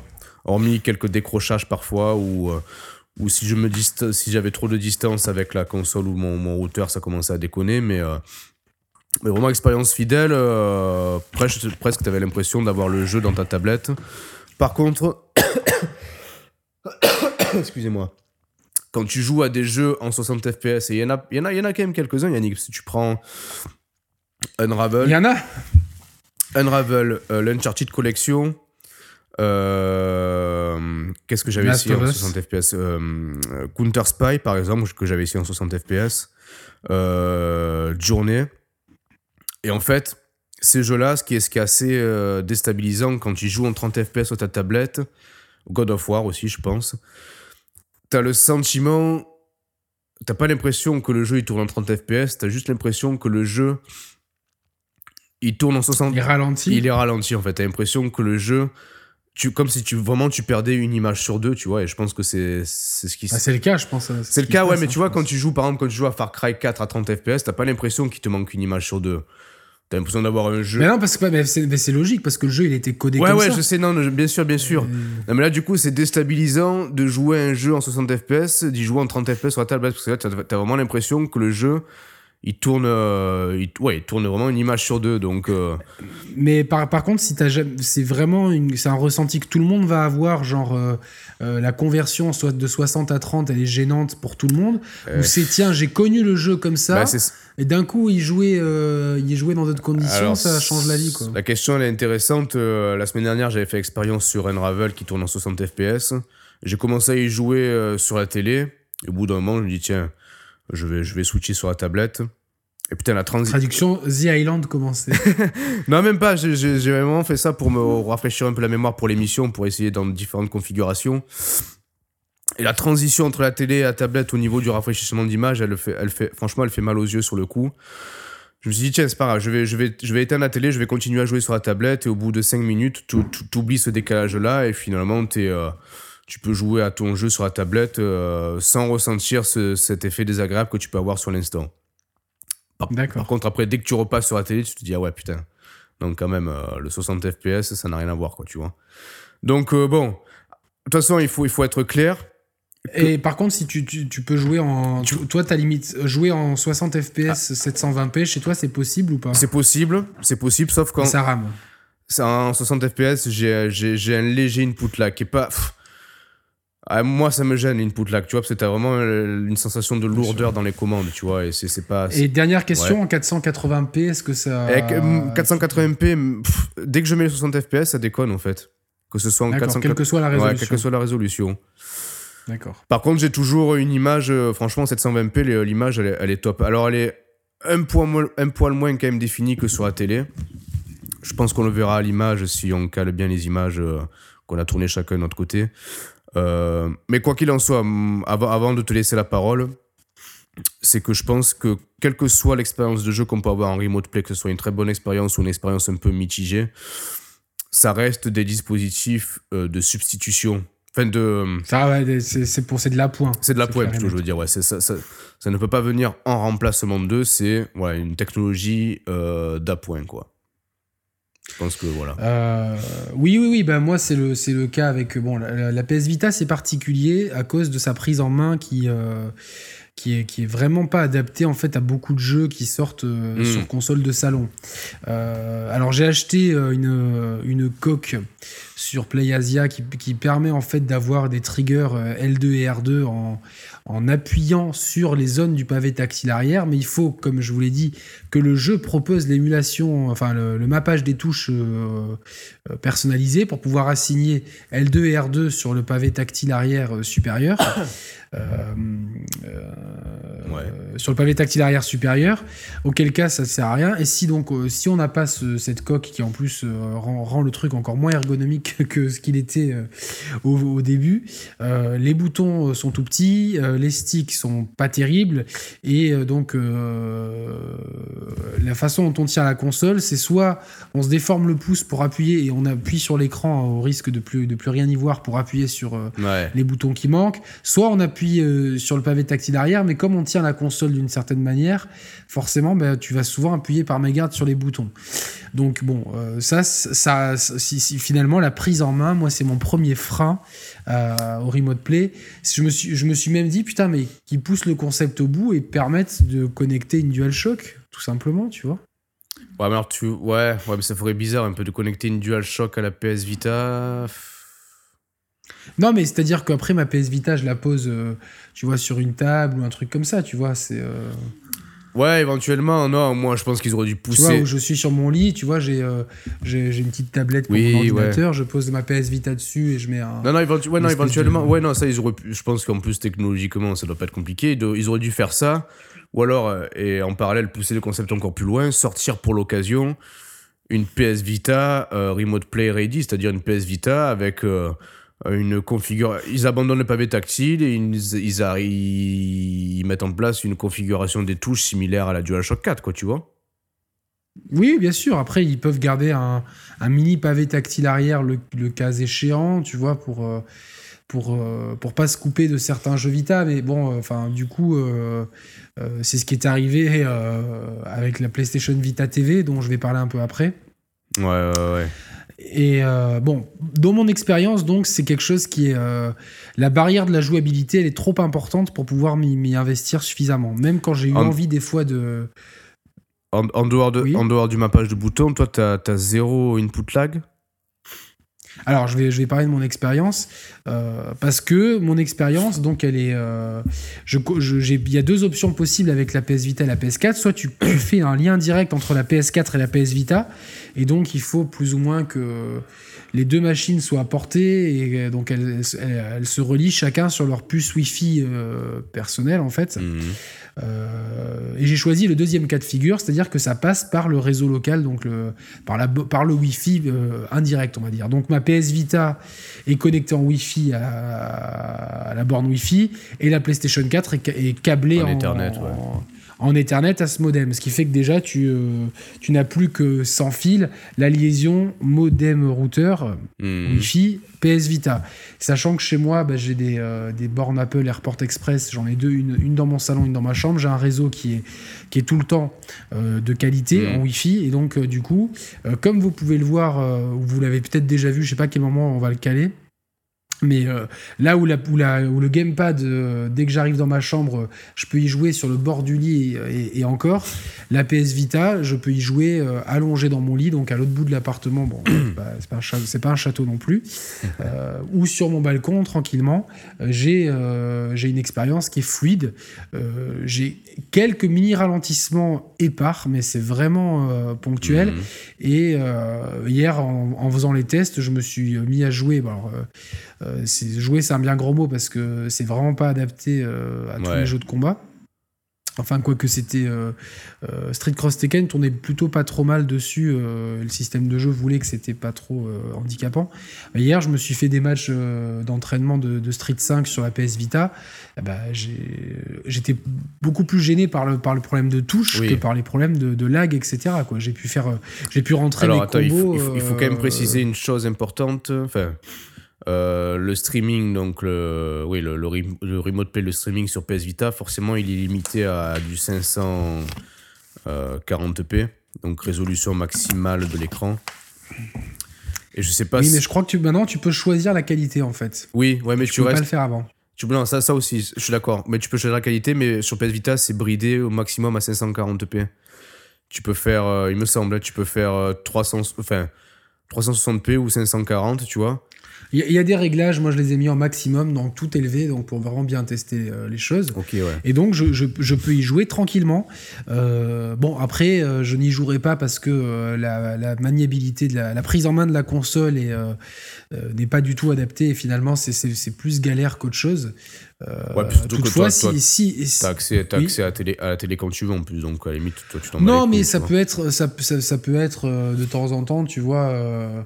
Du n'importe quoi, tu vois, genre je suis sur mon balcon, tu vois, je veux juste prendre un peu l'air pour ah oui, ou à la limite j'allais dire tu mates un match de foot à la télé pendant ce temps tu joues un peu sur la PS Vita aussi, ça peut voilà, exactement ce genre de cas de figure. Alors là, il y a de l'eau qui tombe du ciel, je sais pas trop ce que c'est comme phénomène. Il y a quoi? Il y a de l'eau qui tombe du ciel, c'est bizarre. Non, non, vraiment, c'est un temps de Bretagne là. Donc, voilà, un ami à tous nos amis bretons qui nous écoutent. C'est bizarre, j'ai un autre phénomène, derrière les nuages, ouais, une espèce de truc qui s'éclaire et qui illumine le sol.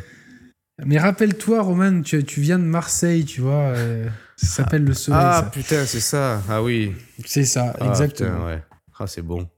Et du coup...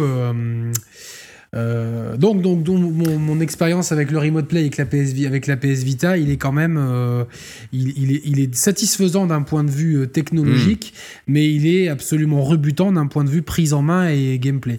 Donc alors évidemment, sur un jeu comme Unravel, mais que j'ai pris sur Xbox One, donc je peux pas vous le dire, des jeux comme ça peut le faire, oui, parce que finalement tu as pas besoin de 50 000 boutons. Certains jeux proposent des mappages spéciaux aussi, je crois que Fallout 4, Battlefield 4 entre autres le faisait, mais même jouer à FIFA, c'est vraiment galère par exemple, quoi, parce que pour accélérer, il faut appuyer sur la touche arrière. J'avoue que FIFA, je sais pas si on le verra dans la vidéo, je l'avais capturé, mais tu joues à FIFA, moi de mon côté sur la tablette avec la DualShock 4, franchement c'est top, un jeu comme ça passe nickel, quoi. Tu vois, ce qui est plus handicapant, c'est que je me verrais pas jouer à du FPS en ligne via cette technologie là, parce que c'est un poil capricieux en termes d'input lag. Bon, tu me diras, j'avais fait la bêta de multijoueur d'Uncharted 4 sur la tablette et... C'était bon ? Ouais, c'était bon. C'est pas très exigeant non plus. Moi, j'avais fait des parties de Battlefield 4 sur la PS Vita. En ligne, ouais. Et ça avait été, ouais. Non, ça a été... c'était juste après, les commandes, elles sont tellement pas intuitives que... Enfin, même parce que t'as pas de pression sur les sticks, donc L3, R3, il faut les appuyer sur l'écran tactile et tout. Donc, oui, ils auraient dû tout simplement sortir une DualShock 4 avec élargie un peu avec la taille du gamepad, avec l'écran à l'intérieur, tu vois, pour pouvoir jouer uniquement en. Franchement, ils auraient. En remote play de chez toi ou de l'extérieur, tout bonnement, tu vois. Donc voilà, donc ça c'était le premier test de Remote Play PlayStation qui a été enrichi par un accessoire qui m'a été offert et dont je me suis peu servi. C'est le PlayStation Vita TV. Ah oui. Alors qu'est-ce que c'est ? Le PlayStation Vita TV, c'est un boîtier... Non, qu'est-ce que c'était ? Il faut parler au passé. Qu'est-ce que c'était ? Parce que la production a cessé. En tout cas au Japon. Je sais pas si c'est partout le cas. Mais je crois que c'est mort pour tout le monde, je crois. C'est mort pour tout le monde. Donc voilà, ça va devenir collector. Ouais. Qu'est-ce que c'était la PlayStation Vita TV ? Donc c'est un boîtier qui se branche en HDMI sur une télé, pourvu de deux entrées cartes. Donc une pour une carte mémoire et une autre pour les cartes de jeu PlayStation Vita. Port Ethernet, Wi-Fi, compatible avec les DualShock 3 et DualShock 4. Et donc, pour quoi faire ? Eh bien, premièrement, jouer à ces jeux PlayStation Vita sur la télé. Donc là, souvenir du Super Game Boy. C'est ça, ouais. Voilà, exactement. Seulement, il y a un mais qui est quand même assez important, c'est que tous les jeux qui demandent l'accès au contrôle tactile ne sont pas disponibles sur le PlayStation Vita TV. Et il y a énormément de jeux PlayStation Vita, et en général, les meilleurs le demandent. Ouais, dans Uncharted, Golden Abyss. Hein. Tear Away, Gravity Rush. Et donc, du coup, tu as un peu la sainte trilogie de la PS Vita qui est squeezée. Donc, au final, tu te retrouves à jouer à Oli Oli ou Virtua Tennis ou des conneries comme ça. Donc, vraiment, intérêt archi limité. Ouais, non, déjà, c'est débile. Peu ça, de jeux. Et pas tous les jeux PlayStation 1 passent non plus. Donc, c'est complètement. Va savoir pourquoi, comment, certains passaient, d'autres non. Donc voilà, et bon, donc ça c'était au final, tu te dis bon, quitte à jouer à un jeu PlayStation Vita, je préfère y jouer sur la PlayStation Vita et surtout pouvoir y jouer. Ouais. Parce que tout ça c'est pas très bien indiqué, hein. Ils te le vendent. Et celui qui voulait jouer à Gravity Rush sur sa télé, je sais parce que pour avoir lu pas mal de retours dessus sur les forums, qu'il y a beaucoup de gens qui se sont retrouvés dégoûtés. C'est pas grave, maintenant ils peuvent l'acheter sur PlayStation 4 comme moi et ne pas y jouer. Par manque de temps évidemment. Mais ça va finir par le faire. Et du coup, il y a un autre intérêt avec ce PlayStation Vita TV, c'est pouvoir faire du remote play avec la PlayStation 4. Donc, mais là, c'est pareil, remote play d'une télé à une autre, là, du coup, maintenant. Exactement, d'une télé à une autre, donc du salon vers la chambre, ouais. En général, ou pour les plus bourgeois, du salon vers le cabinet. Mais j'ai déjà vu ça à Monaco, des gens qui avaient des télés partout, tu vois. Toutes les pièces, dans les dressings et tout, des trucs de folie. À l'époque où les écrans plats, ça coûtait le prix d'une voiture. Ouais. Et donc pour les gens normaux qui ont déjà la chance d'avoir deux télé, c'est du salon vers la chambre. Et donc là, pareil, tu peux faire une connexion directe ou une connexion... Chaque appareil, enfin, par le réseau local. Donc, moi, ma PlayStation 4 est branchée donc, au modem routeur. Mmh. Et ma PlayStation Vita TV est branchée au relais AirPort que j'ai dans ma chambre, donc en Ethernet aussi. Et donc du coup, la connexion se fait entre les deux relais AirPort, la borne AirPort principale et la borne de relais dans la chambre, donc qui communiquent très bien entre eux. Ce qui fait que là aussi, j'ai une expérience de jeu qui est complètement satisfaisante. Alors, j'ai joué en réseau, sans souci. Pardon, pareil, là on est limité à du 720p, on peut jamais aller au-delà. Hein. Oui, et effectivement, alors c'est assez... on voit quand même un downgrade d'image parce que sur un écran de télé... Il faut qu'on parle d'autre chose juste après qui me fait penser à ça, mais vas-y, continue. Donc non, voilà, on voit quand même le downgrade, mais ça reste jouable. Et pareil, donc zéro input lag de ton côté au niveau de la... Un petit input lag, après, objectivement, ça je reviendrai plus tard sur l'utilité de la chose en général, mais c'est vrai que c'était utile, ça m'a été utile. Mes neveux y ont beaucoup joué, c'est-à-dire que je veux jouer à la Xbox One, là, je veux jouer à la PS4, je veux jouer à la Wii U. Ah oui, c'est la maison du remote play, tu vois. Un sur le Gamepad, l'autre sur la PS Vita TV, et un troisième sur la Xbox One. Ouais, voilà, ouais. Non mais il y en a que deux donc ça va quoi, et donc du coup je le mettais avec FIFA dans la chambre avec, et il voyait pas trop de différence, tu vois. J'ai demandé après, il me dit non, c'est FIFA quoi, tu vois, ils voyaient bon. Ouais, ils sont plus jeunes, ils vont. Oui voilà, je pense qu'il est un œil moins averti, je pense que nos vieux yeux. Après j'avais testé avec Ultra Street 4. Au bout d'un moment tu t'habitues, oui, mais c'est ça, une petite latence, mais c'est des jeux qui sont très exigeants. Après par exemple pour jouer à FIFA, où j'avais joué, qu'est-ce que j'avais testé ? J'avais testé Last of Us ou quoi, tu joues, tu vois, au bout d'un moment tu joues, il n'y a pas de souci, tu vois. Donc après c'est comme tout, plus les jeux sont exigeants, tu peux jouer à Call of Duty qui n'est pas très exigeant en soi, tu vois, niveau... de toute façon, il y a déjà suffisamment d'aberrations dans les serveurs du jeu pour. Tu peux t'en rajouter une, un peu plus, un peu moins, tu vois. Enfin. Ouais, entre le lag compensation et le lag du remote play, c'est bon. L'autre jour, je me suis pris sur mon compte perso, quelqu'un qui me disait ouais, il faut pas acheter, parce que si tu joues à Call of Duty, tu peux pas acheter une télé qui a de l'input lag. Je dis mais tu peux acheter n'importe quelle télé sur Call of Duty. Enfin c'est. Ah non, je suis pas fondamentalement contre ça. Je lui ai demandé, si c'était un joueur compétitif, tu vois, genre Master Level 12 ou je sais pas quoi. Il m'a dit non, je dis parce que déjà ces mecs là, si tu veux jouer, tu prends des écrans de PC où t'as zéro lag. Oui, exactement. Ouais. Et j'ai dit si c'est pour jouer en plus en ligne, parce que les compétitions sont en réseau local, j'ai dit en ligne tu tombes contre des mecs, tu les canardes, ils ont rien et puis ils t'ont transpercé, tu sais pas comment. Et c'est enfin et je lui dis c'est pour ça que tout le monde s'amuse à Call of Duty et que tout le monde se croit fort, c'est que les serveurs du jeu et la façon dont est pensée l'architecture online du jeu, c'est que même si t'es au fond du Larzac avec une connexion internet à 1 méga, et j'ai testé ça, je l'ai testé chez une amie qui habite sur les hautes, enfin dans l'arrière-pays. avec une connexion d'Améga, donc en descendant et en montant, je peux même pas savoir combien elle avait, ouais. Et on a joué mais sans problème une après-midi, t'avais une expérience parfaite et on faisait des très bons scores parce que on le sait, c'est souvent les connexions un peu plus faibles qui sont compensées justement, ouais. Donc, et on faisait des très bons scores, donc voilà. Après bon, pour revenir, donc pour des jeux qui sont faussement exigeants comme ça, tu peux ou qui vont te mettre d'autres barrières de compensation, tu peux largement te faire une session de jeu. Après, faut pas être un psychopathe du ratio, etc. là quoi. Donc, mais tu peux jouer à des jeux en ligne, voilà quoi, qui sont Battlefront aussi. Je crois que j'avais essayé, ça passe quoi, tranquille quoi. Ce qui est plus gênant, c'est le downgrade graphique, tu vois. Ouais. Parce que chez moi, en plus, je passe d'une 4K émulée, ouais, à 720, donc ça, forcément, sûr, ouais, ça descend un peu. Donc, au final, bon, bah, c'est pour on va faire un premier petit topo sur le remote play. Après, on passera au cloud. Mmh. Ouais, parce qu'on en est déjà à une heure et quart d'émission, là.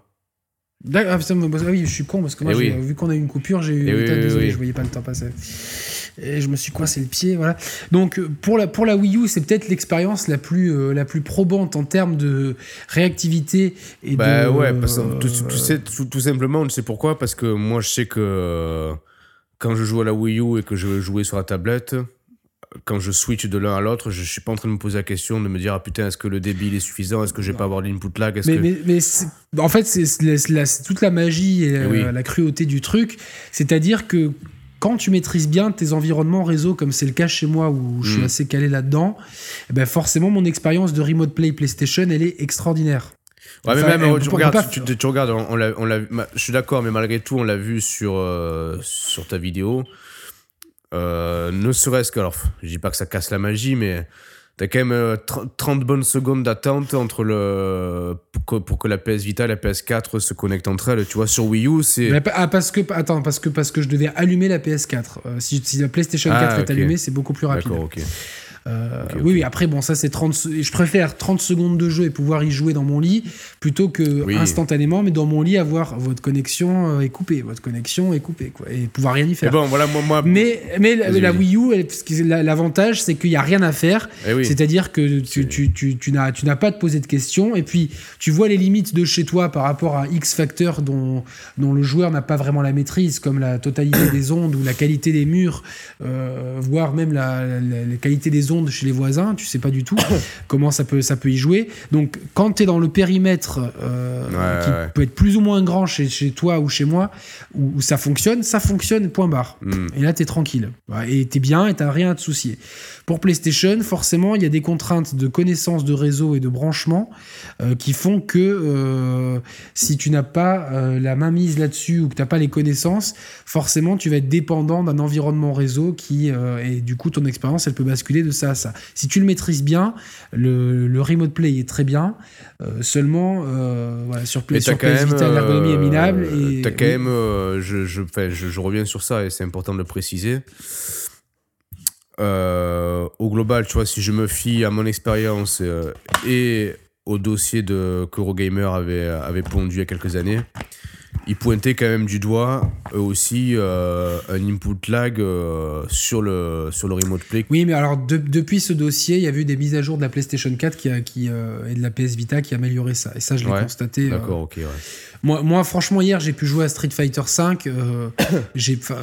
Après, il y a peut-être, évidemment, si on mesure, il y a peut-être de l'input lag, mais c'est comme l'input lag de la télé. Si quand tu joues, tu es dedans et que tu le vois pas et que tu joues à ton jeu, OSEF, tu vois. Non, bien sûr. Alors, évidemment, tu vas pas jouer en ligne à Street 4 en remote play parce que tu vas te mettre un handicap ou tu vas peut-être pas faire du compétitif très demandeur non plus.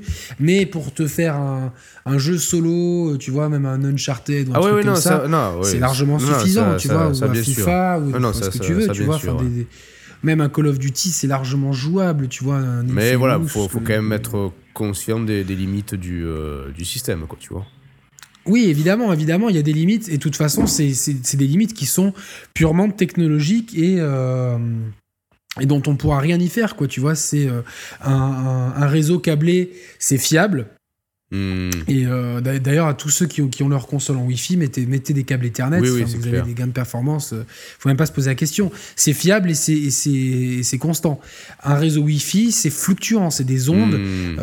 T'allumes ton micro-ondes ou la voisine du dessus, elle a le micro-ondes mal placé, elle l'allume, ton réseau Wi-Fi va être perturbé. Ouais, on a des ondes Wi-Fi, des ondes Bluetooth, des ondes radio, des ondes téléphone. Et toutes ces ondes, elles sont pas forcément indépendantes les unes des autres. Elles s'entrechoquent. Enfin, après, ça devient de la physique. Donc, on a des expériences qui sont... Il faut s'imaginer que chez chacun de nous, c'est une partouze d'ondes, quoi. Tu vois, c'est même une orgie d'ondes, quoi. C'est une orgie romaine d'ondes. Enfin, si vous avez un Mac, vous avez l'appli iStumbler qui est gratuite et vous pouvez voir le nombre de réseaux Wi-Fi, etc. Et vous en captez. C'est un outil très puissant et vous voyez le nombre Quand j'ai vu ça, comme j'étais excité de voir tout ça, je te jure, ça m'a... Ça t'excite de voir des réseaux ? Ah ouais, de voir autant de réseaux qui s'entrechoquent comme ça, c'est fort, quoi, tu vois, après, tu t'es tiré le câble Ethernet, quoi, voilà, quoi. Après quoi ? Tu t'es tiré sur le câble Ethernet, ouais, quoi. C'est ça. Donc ça, vous voyez un petit peu le nombre de réseaux que vous pouvez avoir, et donc tout ça joue sur les connexions. Donc on n'a pas testé le Remote Play sur Windows 10, qui marche plus ou moins bien, paraît-il. Les gens sont satisfaits et parler d'une expérience similaire à ce qu'on peut trouver en termes de réactivité sur une PlayStation Vita par exemple, ou sur une PlayStation Vita TV à type de connexion similaire. Et comme pour l'instant même ceux qui bêta-testent la version 3.5 de la PS4 n'ont toujours pas accès au Remote Play sur PC et sur Mac de la PlayStation, ça ne saurait tarder, et je pense que ce sera d'une qualité similaire, qualité équivalente et similaire. À voir comment on pourra connecter sa manette là, du coup. Est-ce qu'on pourra la connecter en USB directement sur le Mac ou le PC, ou est-ce qu'il faudra connecter je pense, en tout cas, on verra, ça peut être intéressant. Je sais qu'une DualShock 4, je crois que qu'il y a des possibilités de connexion de DualShock 3 ou 4. Je crois que même la DualShock 3 se connectait sur PC. Et même sur Mac, me semble-t-il. En USB ? Même en Bluetooth, il me semble. Et à voir justement si ça passe en Bluetooth. Est-ce qu'il y aura l'input lag dont je parlais tout à l'heure ? On verra. Moi, je comparerai en tout cas. Tu compares, voilà. Donc ça c'est. Donc dernier point de ce dossier, c'est le PlayStation Now qu'on a pu le cloud gaming. Alors attends, est-ce qu'on peut évoquer juste très très succinctement l'avant-dernier point qui est quand même l'origine de notre. On parle de points, mais on n'a même pas de liste en fait. Donc, non, mais on a quand même. Attends, c'est quand même le comble que on parle d'une émission dédiée au streaming et on n'évoque même pas la technologie à l'origine du nom de notre chaîne, quoi, tu vois. Bordel. Ah, mais oui, putain, oui, on est con. Bah oui, alors ça, c'est une autre forme de remote play. Et c'est quelque chose qu'on a testé récemment avec ma nouvelle connexion de la NASA. 350 descendants, 200 montants, s'il vous plaît. Donc avec ça, ça marchait bien. Entre chez toi et chez moi, et donc ça, c'est le SharePlay qui permet à deux personnes sur PlayStation, et de préférence PlayStation Plus, t'as plus d'options, de pouvoir jouer. Par exemple, tu peux me regarder jouer à un jeu, et tu peux même prendre la manette, et on peut même jouer ensemble. On avait fait un match à PES à Monaco-Marseille, remporté par les Rouges et Blancs. J'avoue. Bon, après, mais du coup, c'était quelque chose de super. Alors, je pense que c'est peut-être pas assez utilisé. C'est vrai qu'on n'a pas des fois le réflexe de se dire... tiens, c'est vrai, c'est vrai. Alors que, par exemple, voilà, c'est quelque chose qui peut être... quand vous avez les connexions pour, et chez Roman et chez moi, plus ou moins, on l'a. Ça allait, non, franchement... Alors, on avait essayé... On s'était fait un test pour voir, vraiment comparer la qualité du jeu en SharePlay versus la qualité du jeu en physique chez soi. On avait fait le test aussi sur MGS5, qu'on possédait tous les deux en physique. Et on voulait voir un petit peu comment ça tournait chez l'un et chez l'autre à distance via le SharePlay. Et en fait, c'est pareil, quand tu commences à y jouer... Je me rappelle, tu m'avais donné la manette pour que j'y joue en SharePlay à distance. Sur le coup, en y jouant, je te disais, ouais, putain, non, franchement, le jeu, il est fidèle et tout. Par contre, après, quand j'ai switché sur ma version physique à moi, tu sens quand même que non, que c'est pas pareil. C'est-à-dire que c'est pas pareil, mais ça permet quand même de jouer, tu vois, de te donner un aperçu. Oui, mais voilà, mais en fait, c'est comme un peu le remote play, ça peut pas se substituer à. Non. C'est optionnel, bon, ça fonctionne bien, mais c'est pas aussi fidèle. Je pense que la version, enfin l'option la plus intéressante finalement, c'est de regarder jouer, tu vois, parce que jouer, enfin oui, globalement aujourd'hui les gameplays, un jeu en monde ouvert, tu même si demain tu veux me dire j'ai jamais vu The Witcher tourner, bah, tu vas prendre la manette et tu vas te déplacer stick droit caméra, stick gauche, enfin oui, bien sûr. C'est plus, je pense, c'est plus pertinent, enfin. Pas forcément, mais c'est peut-être plus intéressant de voir quelqu'un qui veut te montrer vraiment un jeu, qui sait jouer, etc. Te le faire essayer 5 minutes et te donner une idée. Et je pense que ça remplit bien le job. C'est une fonction dont on parle peu et donc qui a donné nom à notre chaîne. Vous avez évité à en refaire le... Est-ce que c'est pas l'inverse ? Est-ce que c'est pas Sony qui s'est inspiré du nom de notre chaîne pour donner le nom à cette technologie. Putain, on aurait dû le déposer, quoi. Sauf qu'on est arrivé après. Donc, non, et c'était bien ça qui a donné naissance à... Et donc le partage, et c'est une option qui est vraiment sympathique, et donc à distance permet. Moi j'avais testé Drive Club de chez hein, dans ces conditions. C'est vrai que forcément il y avait un downgrade certain, surtout Drive Club est un jeu plutôt joli. Mais moi j'avais peu d'input lag, en tout cas suffisamment pour en tout cas boucler un tour de piste tranquillement et me donner une idée. Ça donne une idée du jeu. T'es pas là pour jouer. Tiens, tous les jours je vais me faire mon heure de The Witcher et je vais faire ça pendant 6 mois d'affilée. Surtout que t'imagines le mec. Tu squattes la console du copain, tu vois, en fait, à distance, quoi, tu vois, putain. Ouais, ça fera un bon épisode de bloqué, ça. Ah ouais, putain. Et du coup, mais ça a le mérite d'exister, ça marche plutôt bien. Là encore, on est dépendant des réseaux de la personne envoyeuse et de la personne réceptionneuse.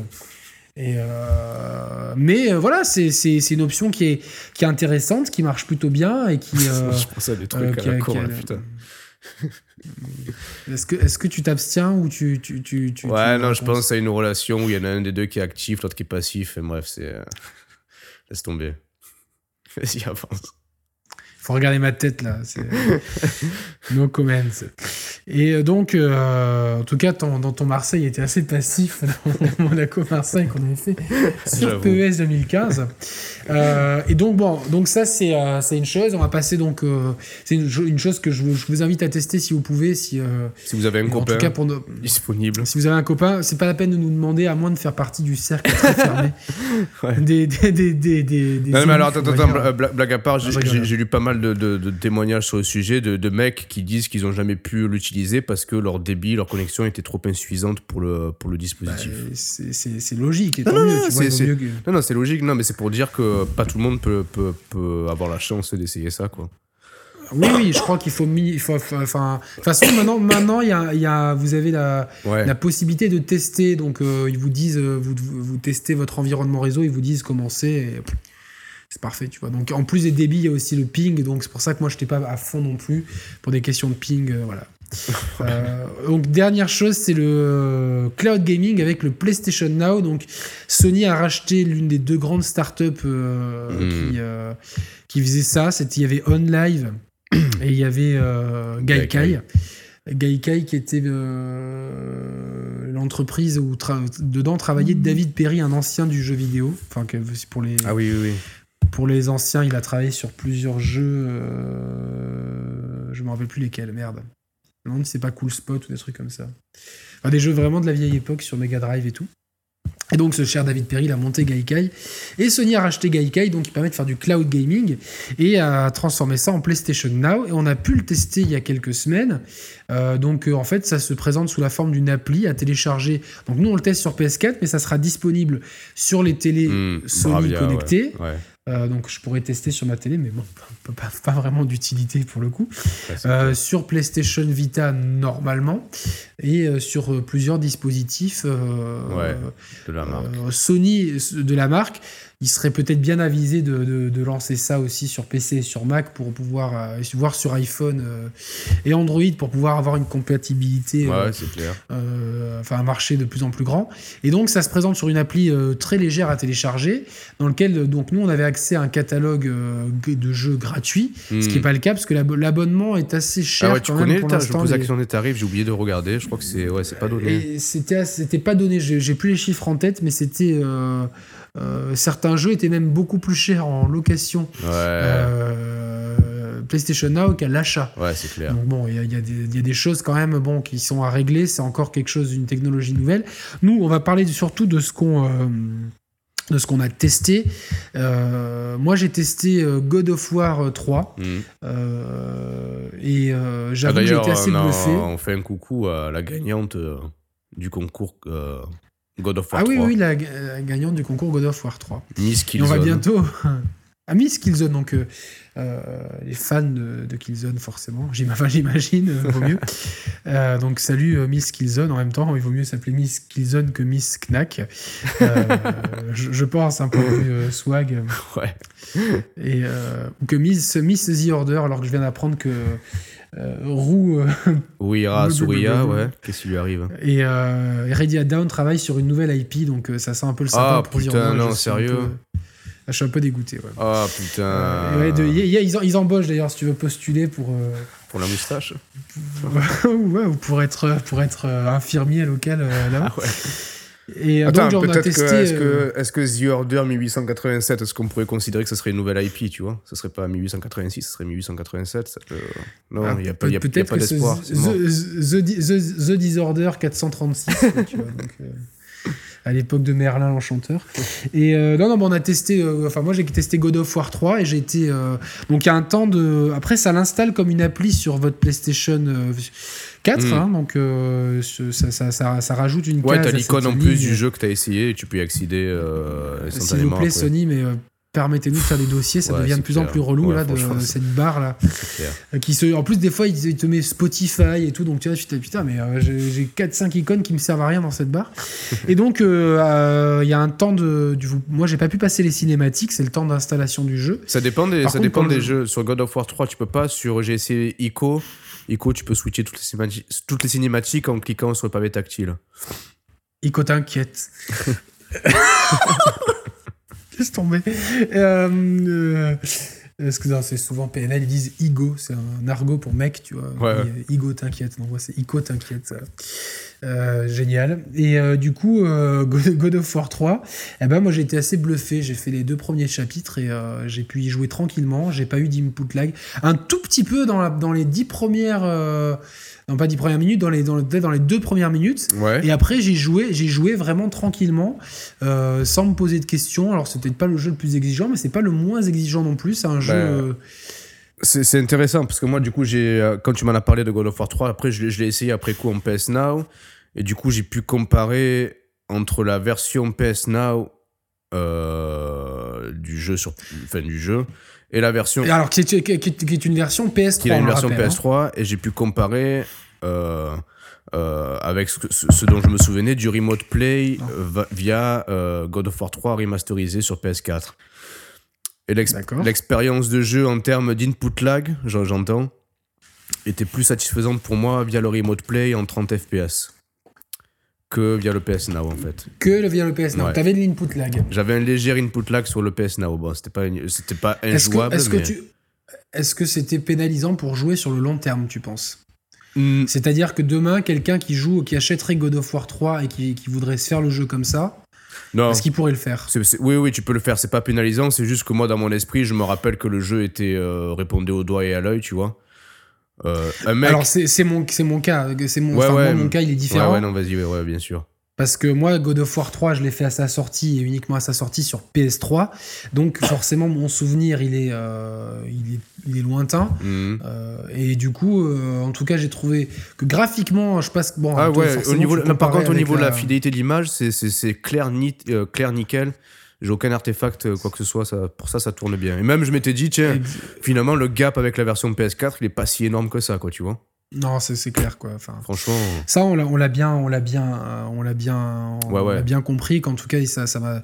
C'est pas une fois que t'as la bonne connexion, c'est pas vraiment un problème de balancer l'image. C'est surtout balancer la fluidité et que toi, que tu puisses balancer rapidement tes commandes. Et là, ça va être une question de ping aussi, de débit. Après, bon, le débit montant, je pense pas, parce qu'envoyer des commandes, ça prend pas 5 mégasecondes, donc c'est pas forcément une question de débit montant, bien qu'ils aient un débit conseillé, je pense, pour pouvoir. Alors pour le PlayStation Now, ils avaient communiqué il y a quelques mois sur un débit minimal conseillé de 5 mégasecondes. Mais en download ou en upload ? Ils précisent pas, je pense que c'est en download. en download dans ces cas-là. Donc c'est bon, j'ai 60 fois ce qu'il faut. Ouais. Et du coup, non, mais moi du coup j'ai eu une bonne expérience de jeu. Et je me suis pris dedans. Et ce qui devait être un essai de 10 minutes s'est transformé en essai de plus d'une heure. Et après bon, j'ai arrêté parce que je me suis dit finalement j'ai pas envie de refaire God of War 3. Ouais, non, c'est mais et après j'ai pas pu tester d'autres jeux parce que franchement j'ai pas un petit peu moins de temps ces temps-ci. Toi t'as testé Ouais, j'ai essayé MotorStorm Apocalypse. Alors, j'ai commencé par celui-là. Là, par contre, l'input lag, il était quand même plus pénalisant parce que bon, forcément, c'est un jeu de course qui est très nerveux, qui est très péchu. Et je sentais que j'étais pas suffisamment réactif dans les commandes pour pouvoir y jouer vraiment à long terme. En plus de ça, alors putain, je sais pas si c'est, je t'avais dit, putain, finalement, on a beau dire que les next-gen sont pas si puissantes que ça, malgré tout. Je pense qu'il y a quand même un gap par rapport à une PS3 et que le MotorStorm Apocalypse, il m'a paru moche, quoi, tu vois. Ça n'a jamais été des jeux super beaux non plus. Hein, donc, Ouais. Après, moi, de mon point de vue, quoi. J'ai essayé avec The Last of Us. Et franchement, là, l'input lag, il n'était pas du tout gênant. J'ai essayé Killzone. L'input lag, il était un peu gênant quand même dans les phases de shoot. Killzone 3, c'est ça ? Killzone 3, ouais. C'est un peu les échos qu'on a eu. Ouais, vas-y. Et pour finir, j'ai fini. Bah, tu parles d'écho. J'ai essayé sur ICO. Et là, non, ça répondait bien. C'était pas gênant. Mais alors, ICO, est-ce que c'est la version remaster HD ou c'est la version PS2 ? C'est la version remaster HD, ouais. Ok. Ouais. Et donc, on voit bien en fait que bon, c'est un peu la tendance qu'on a eue parmi nos abonnés qui nous ont parlé du remote play, c'est-à-dire que les jeux qui demandent sont peut-être moins en mouvement, ouais, comme genre les jeux de course, les jeux et les FPS, ça peut être plus pénalisant. Par contre, les jeux solo, ou les jeux d'aventure, d'aventure, etc. Ça, ça peut être viable, sachant que j'ai eu aussi des gens qui pour eux c'était complètement injouable quel que soit le jeu, et pour d'autres tout était parfaitement jouable. Donc on a quand même, je pense, là encore des contraintes qui sont liées peut-être à l'heure de... Parce que quand la bêta était mise en place, forcément, il y a eu un afflux de gens qui ont testé. D'ailleurs, des fois, ça m'est arrivé une fois qu'ils te mettent sur file d'attente, en fait. D'accord, ouais. Ok. Ouais, des fois, ils te mettent sur file d'attente. Bon, ça a duré quoi ? Même pas une minute, la file d'attente, mais ouais, j'étais sur file d'attente. C'est moins long que quand tu prends le ticket, tu sais, chez le fromager. Ouais. C'est ça. Voilà. Tu prends un ticket, tu regardes 47, tu dis ouais, ça va, il y a deux personnes devant moi, et d'un coup c'est à 25. Tu dis ils sont passés où les 22, les 22 qui sont censés. Et donc au bout d'un moment 322, 324, 325, bon, je suis là. Système un peu à la con en fait quoi. Et enfin après je me suis rappelé que quand j'étais petit je m'amusais à prendre plein de tickets à courir avec, donc j'ai dit là c'est un peu le karma qui me revient en pleine tête parce que je parle d'expérience récente forcément.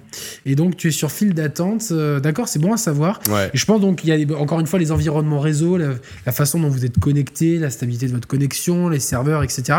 Mais globalement c'est une technologie qui peut apporter quelque chose.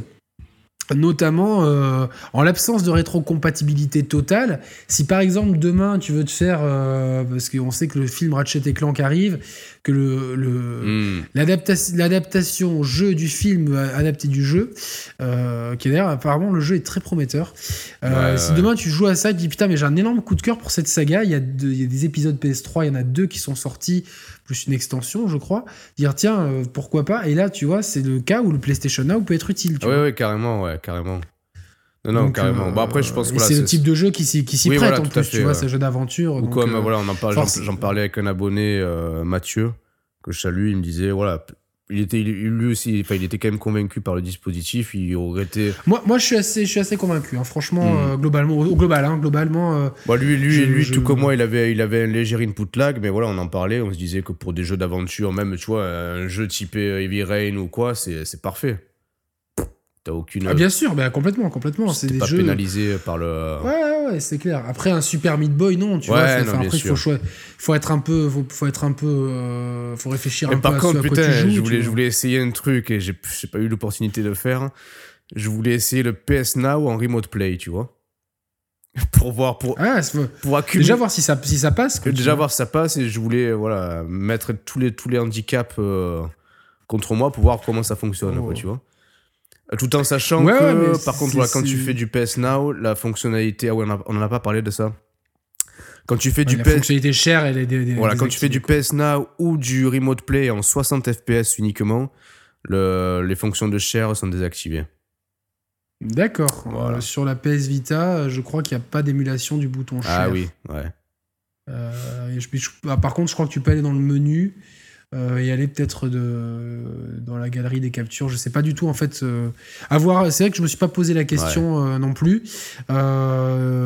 Et à voir surtout quand est-ce que le service sera disponible, la politique tarifaire, sur quel support ça sera disponible. En tout cas, tant qu'il y a la connexion, tant que votre environnement réseau vous le permet, ça peut être une alternative viable pour faire pas du rétro gaming non plus, mais pour jouer. Si vous êtes dans le cas de Roman, que vous n'avez pas eu de PS3, qu'il y a certains jeux exclus tu me diras, que vous voulez faire et qui n'ont pas été remasterisés en HD. Tu vois, il reste plus grand-chose là en fait. Il reste les Motor Storm. Ouais, voilà, franchement. Et Heavenly Sword. Et les Kills. Non, mais il y a les deux Infamous aussi. Ah oui. Et les Killzone. Donc, mais bon, enfin... il n'y a pas grand intérêt de... Aujourd'hui, voilà, c'est pas vraiment des jeux dont si tu les fais pas sur le moment. Ouais, non, ouais. Voilà quoi, tu vois. Mais bon, après on pourra trouver toujours des petits jeux. Moi, j'étais intéressé pour, mais du coup, ça risque d'être compliqué parce que surtout avec Street Fighter 3.3 Online Edition. Mais je pense que c'est trop compliqué d'avoir pour ce genre de jeu d'avoir. Du jeu de combat, je crois que dernière chose, j'avais vu je sais plus si c'est Shoryuken ou Event Hubs, un des gros sites US de jeux de combat qui avait testé Ultra Street Fighter 4 et qui disait que c'était jouable d'un point de vue casual, c'était pas jouable point de vue compétitif, voilà. Ouais, non. Après, je pense que c'est... Ouais. Donc voilà, après ça c'est quel avenir pour cette technologie ? On a eu la réponse en introduction avec le VR, donc qui va permettre de nous faire du remote play, remote forcément dans la même pièce que la PS4, parce qu'on va pas se trimballer un boîtier, connecté à la console. Mais tu sais, c'est con, mais c'est une fonctionnalité que je trouve intéressante là pour le coup, tu vois. Ah ben moi c'est ce qui m'intéresse le plus pour l'instant du PlayStation VR, quoi, tu vois, donc. Parce que tu vois, avoir Enfin, il faut espérer, là, par contre, je pense qu'à la limite, là, ça peut être, à mon avis, ça sera sans aucun input lag ou sans aucune dégradation de l'image, tu vois, cette fonctionnalité-là, je pense. Parce que là, ça passera... Ah non, je pense que ça va être nickel, ça. Ouais, voilà, ça sera vraiment fidèle et tu auras le sentiment d'être devant un écran géant, tu vois. Ça, franchement, ça, pour le coup, je suis curieux de voir comment ça fonctionne. Après, bon, il reste le problème de te dire, bon... Ok, ma femme elle regarde la télé, mais moi à côté d'elle, je joue en remote play, mais en étant complètement isolé. Alors que quand je joue en remote play avec la tablette, je suis quand même une demi-oreille et un demi-œil qui lui est encore dédié, tu vois. Ouais, c'est... Non, mais au-delà de ça, tu vois, enfin, moi j'ai quand même deux chiens, tu vois. Ouais. Toi, t'as une fille, etc. Enfin, c'est des choses. L'isolement. Hier j'ai retweeté, je crois que sur mon compte perso Twitter, un type, tu vois, donc c'est une photo d'illustration d'un mec avec son PlayStation VR et son Move dans la main, et derrière il y a un collage d'un voleur, tu vois, qui a son gros sac sur le dos, tu vois, qui est en train de lui piller. Attends, d'ailleurs, ce que je trouve pas normal, et pour moi ça devrait être obligatoire sur ce genre de dispositif, dis-moi si je me trompe, il n'y a pas de caméra frontale, il n'y a pas de caméra frontale pour pouvoir switcher sur ton environnement personnel à l'envie. C'était sur le Vive, non, t'as ça. Sur le Vive, t'as ça. C'est que le Vive. Ça devrait être obligatoire, ça, tu vois, d'un point de vue. Ça devrait être obligatoire d'un point de vue. Sécurité ou tout ce qu'on veut, quoi. Exactement. Parce que même, exactement. Attends, alors, là tu mets ton casque. Si t'as pas mis au préalable les moves dans tes mains ou les DualShock dans tes mains, c'est tout con, tu vois. Mais une fois que t'as ton casque sur la tête, tu peux pas récupérer. Tu vois, tu peux pas récupérer ta manette si tu l'avais pas à la base dans la main, mais si tu l'as dans la main, tu peux pas mettre le casque non plus. Ah ouais, moi je vois le truc, tu le poses sur la table, tu mets ton casque et d'un coup tu tâtonnes comme ça. Mais où êtes-vous? Non, mais tu les mets aux sangles, tu vois, ouais. Et après, genre une fois que t'as mis ton casque, tu fais un mouvement comme les cow-boys, tu vois, et tu les rattrapes au vol, tu vois, tranquillement, quoi. Ouais. Non mais bon, c'est en tout cas, c'est des fonctionnalités fonctionnalités qui existent, tout ce qui est remote play et cloud gaming. Est-ce que c'est... Alors, le cloud gaming, à terme, oui, il y a un intérêt parce que... Bah oui, mais imagine-toi... Ah, attends, j'ai oublié de dire, non, un détail important pour le cloud gaming version Nvidia Shield. Tu peux aller dans certaines circonstances jusqu'à du 1080p 60 fps en streaming via le cloud. Par contre, je crois que les jeux qui sont hébergés sur les serveurs du cloud Nvidia, ça correspond à des jeux en configuration minimale. Et ça, c'est important de souligner, parce que je pense que, voilà, technologiquement, c'est peut-être encore... là, sur le PlayStation 4 avec le PlayStation Now, c'est limité à des jeux PS3 maximum. Avant que ça puisse donner accès à des jeux AAA actuels, voire encore plus surboostés, je pense qu'il y a encore une marge de manœuvre qui n'est pas encore aboutie. Non, en fait, le problème, il ne vient pas tant de... Le problème, il est juste des infrastructures. Oui, parce que serveurs. C'est juste des... Ouais. Non, mais les serveurs, ils sont complètement capables de faire tourner ça sans problème et de l'envoyer. Le problème, c'est que tu te dis, par rapport au marché que je vise, quel est l'état de l'infrastructure des réseaux ? Ah oui, d'accord. Et au final, ouais, il y a peu de personnes qui pourront y avoir accès si c'est trop exigeant. C'est un pourcentage, exactement. Ça va être, on va être 3% à pouvoir jouer à des jeux PS4 contre 40% à des jeux PS3. Ok, ben 40% de notre parc de possesseurs de PS4 peuvent jouer au PlayStation Now. C'est suffisant pour le lancer et pour pouvoir payer l'hébergement des jeux PS4 sur les serveurs. Je pense que d'ici la fin de vie PS4, on pourra avoir le service PlayStation Now, certainement, vu la vitesse à laquelle évoluent les réseaux et les technologies, il n'y a pas de souci. Mais en tout cas, c'est une technologie qui est... Enfin, c'est des technologies qu'on a associées, mais parce que forcément, on voit des connivences, des rapprochements entre elles, mais qui... en tout cas, existe maintenant chez tout le monde, chez le PC, chez la Xbox, chez Nintendo et chez PlayStation 4. On n'a pas de retour sur le pourcentage d'utilisateurs. En tout cas, du remote play sur PS4. Je pense qu'ils sont plus nombreux sur la Wii U par rapport à la simplicité d'utilisation et la transparence. Et finalement, ça marche jusqu'à un tel point. Au-delà, ça marche pas. Il n'y a pas d'entre-deux. Au moins, c'est limite que ce soit on/off, c'est pas plus mal, tu vois, parce que des fois sur. Je suis entièrement d'accord avec ça. Et effectivement, d'un point de vue utilisateur, c'est ce qu'il y a de mieux. On est d'accord. À voir maintenant l'utilisation. Tu vois, le jour où j'ai un match de foot et que je joue à un jeu où je dois faire un peu de loot ou farmer des trucs, je serais bien content de faire du remote play sur mon Mac pendant que je joue, pendant que je regarde un match de foot. Ça reste quand même très ponctuel et au-delà des cas familiaux où par exemple, tiens, ta petite fille regarde un dessin animé, toi tu veux pas qu'elle regarde autre chose, ou ta femme elle regarde The Island, etc. Ça reste quand même des solutions d'appoint. Et je pense que une fois que les constructeurs, il y aura un suivi qui sera vraiment limité. Ça sera là, ça sera en l'état. C'est à prendre ou à laisser. Il y aura pas énormément d'investissement fait pour peaufiner le truc au maximum. Là, par contre, le cloud gaming, lui, va être vraiment, je pense, c'est quelque chose qui... Je pense que ça préfigure le jeu vidéo de demain, donc les investissements dessus vont être plus conséquents. En tout cas, dites-nous, sur les réseaux sociaux, ils apparaissent en bas, Twitter, Facebook, ou en haut, ça dépend le système que je vais utiliser. En tout cas, vous les voyez, @TheSharePlayers ou Facebook/TheSharePlayers. On est même sur Instagram, @TheSharePlayers aussi. Donc dites-nous en commentaire de cette vidéo YouTube ou sur nos réseaux sociaux auxquels on vous invite à vous abonner. On fait des concours, c'est pas mal. Et notamment, il y aura Street Fighter 5 à gagner très prochainement. Ah oui. Et on vous invite donc à réagir, à donc parler de vos expériences de remote play et de cloud gaming, ce que vous en pensez. Est-ce que c'est des technologies qui vous intéressent ? Est-ce que vous y jouez tout de suite ? Est-ce que vous planifiez une Vita ou de dénicher des rares PlayStation Vita TV pour le faire ? Ou parlez-nous aussi des expériences sur Xbox si vous avez testé, ou des expériences sur Nvidia, les technologies qu'on n'a pas testées. On est vraiment curieux, on essaie comme d'habitude de répondre à tout le monde. On y tient, alors on essaye, mais comme on a de plus en plus de messages, ça devient un peu compliqué. Mais en tout cas, on fera en sorte d'être présent pour cette émission. Je pense qu'on a fait le tour. Merci beaucoup. Désolé pour les petits soucis techniques. Cette fois-ci, c'est ma faute. Et voilà quoi. Pas de souci. Pardon. Pas de souci. Roman, je te libère. Tu dois aller chercher ta fille. Je vois l'heure. Ouais, tout à fait. Merci beaucoup et bravo pour cette initiative. C'est toi qui as eu l'idée du sujet, donc.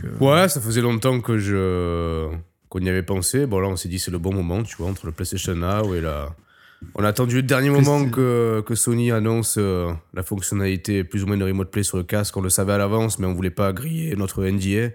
Donc on a attendu la conférence d'hier pour pouvoir vous en parler ce matin. Ouais, le NDA, ouais, c'est ça. T'es sûr que t'as pas confondu avec autre chose? Ouais, sûrement, ouais. Avec les NBA. Ouais. Bon, allez, on arrête les frais. Merci beaucoup. Et bah, jouez bien et à la semaine prochaine. Salut à tous, salut Roman. Salut Yannick, salut à tous. Ciao.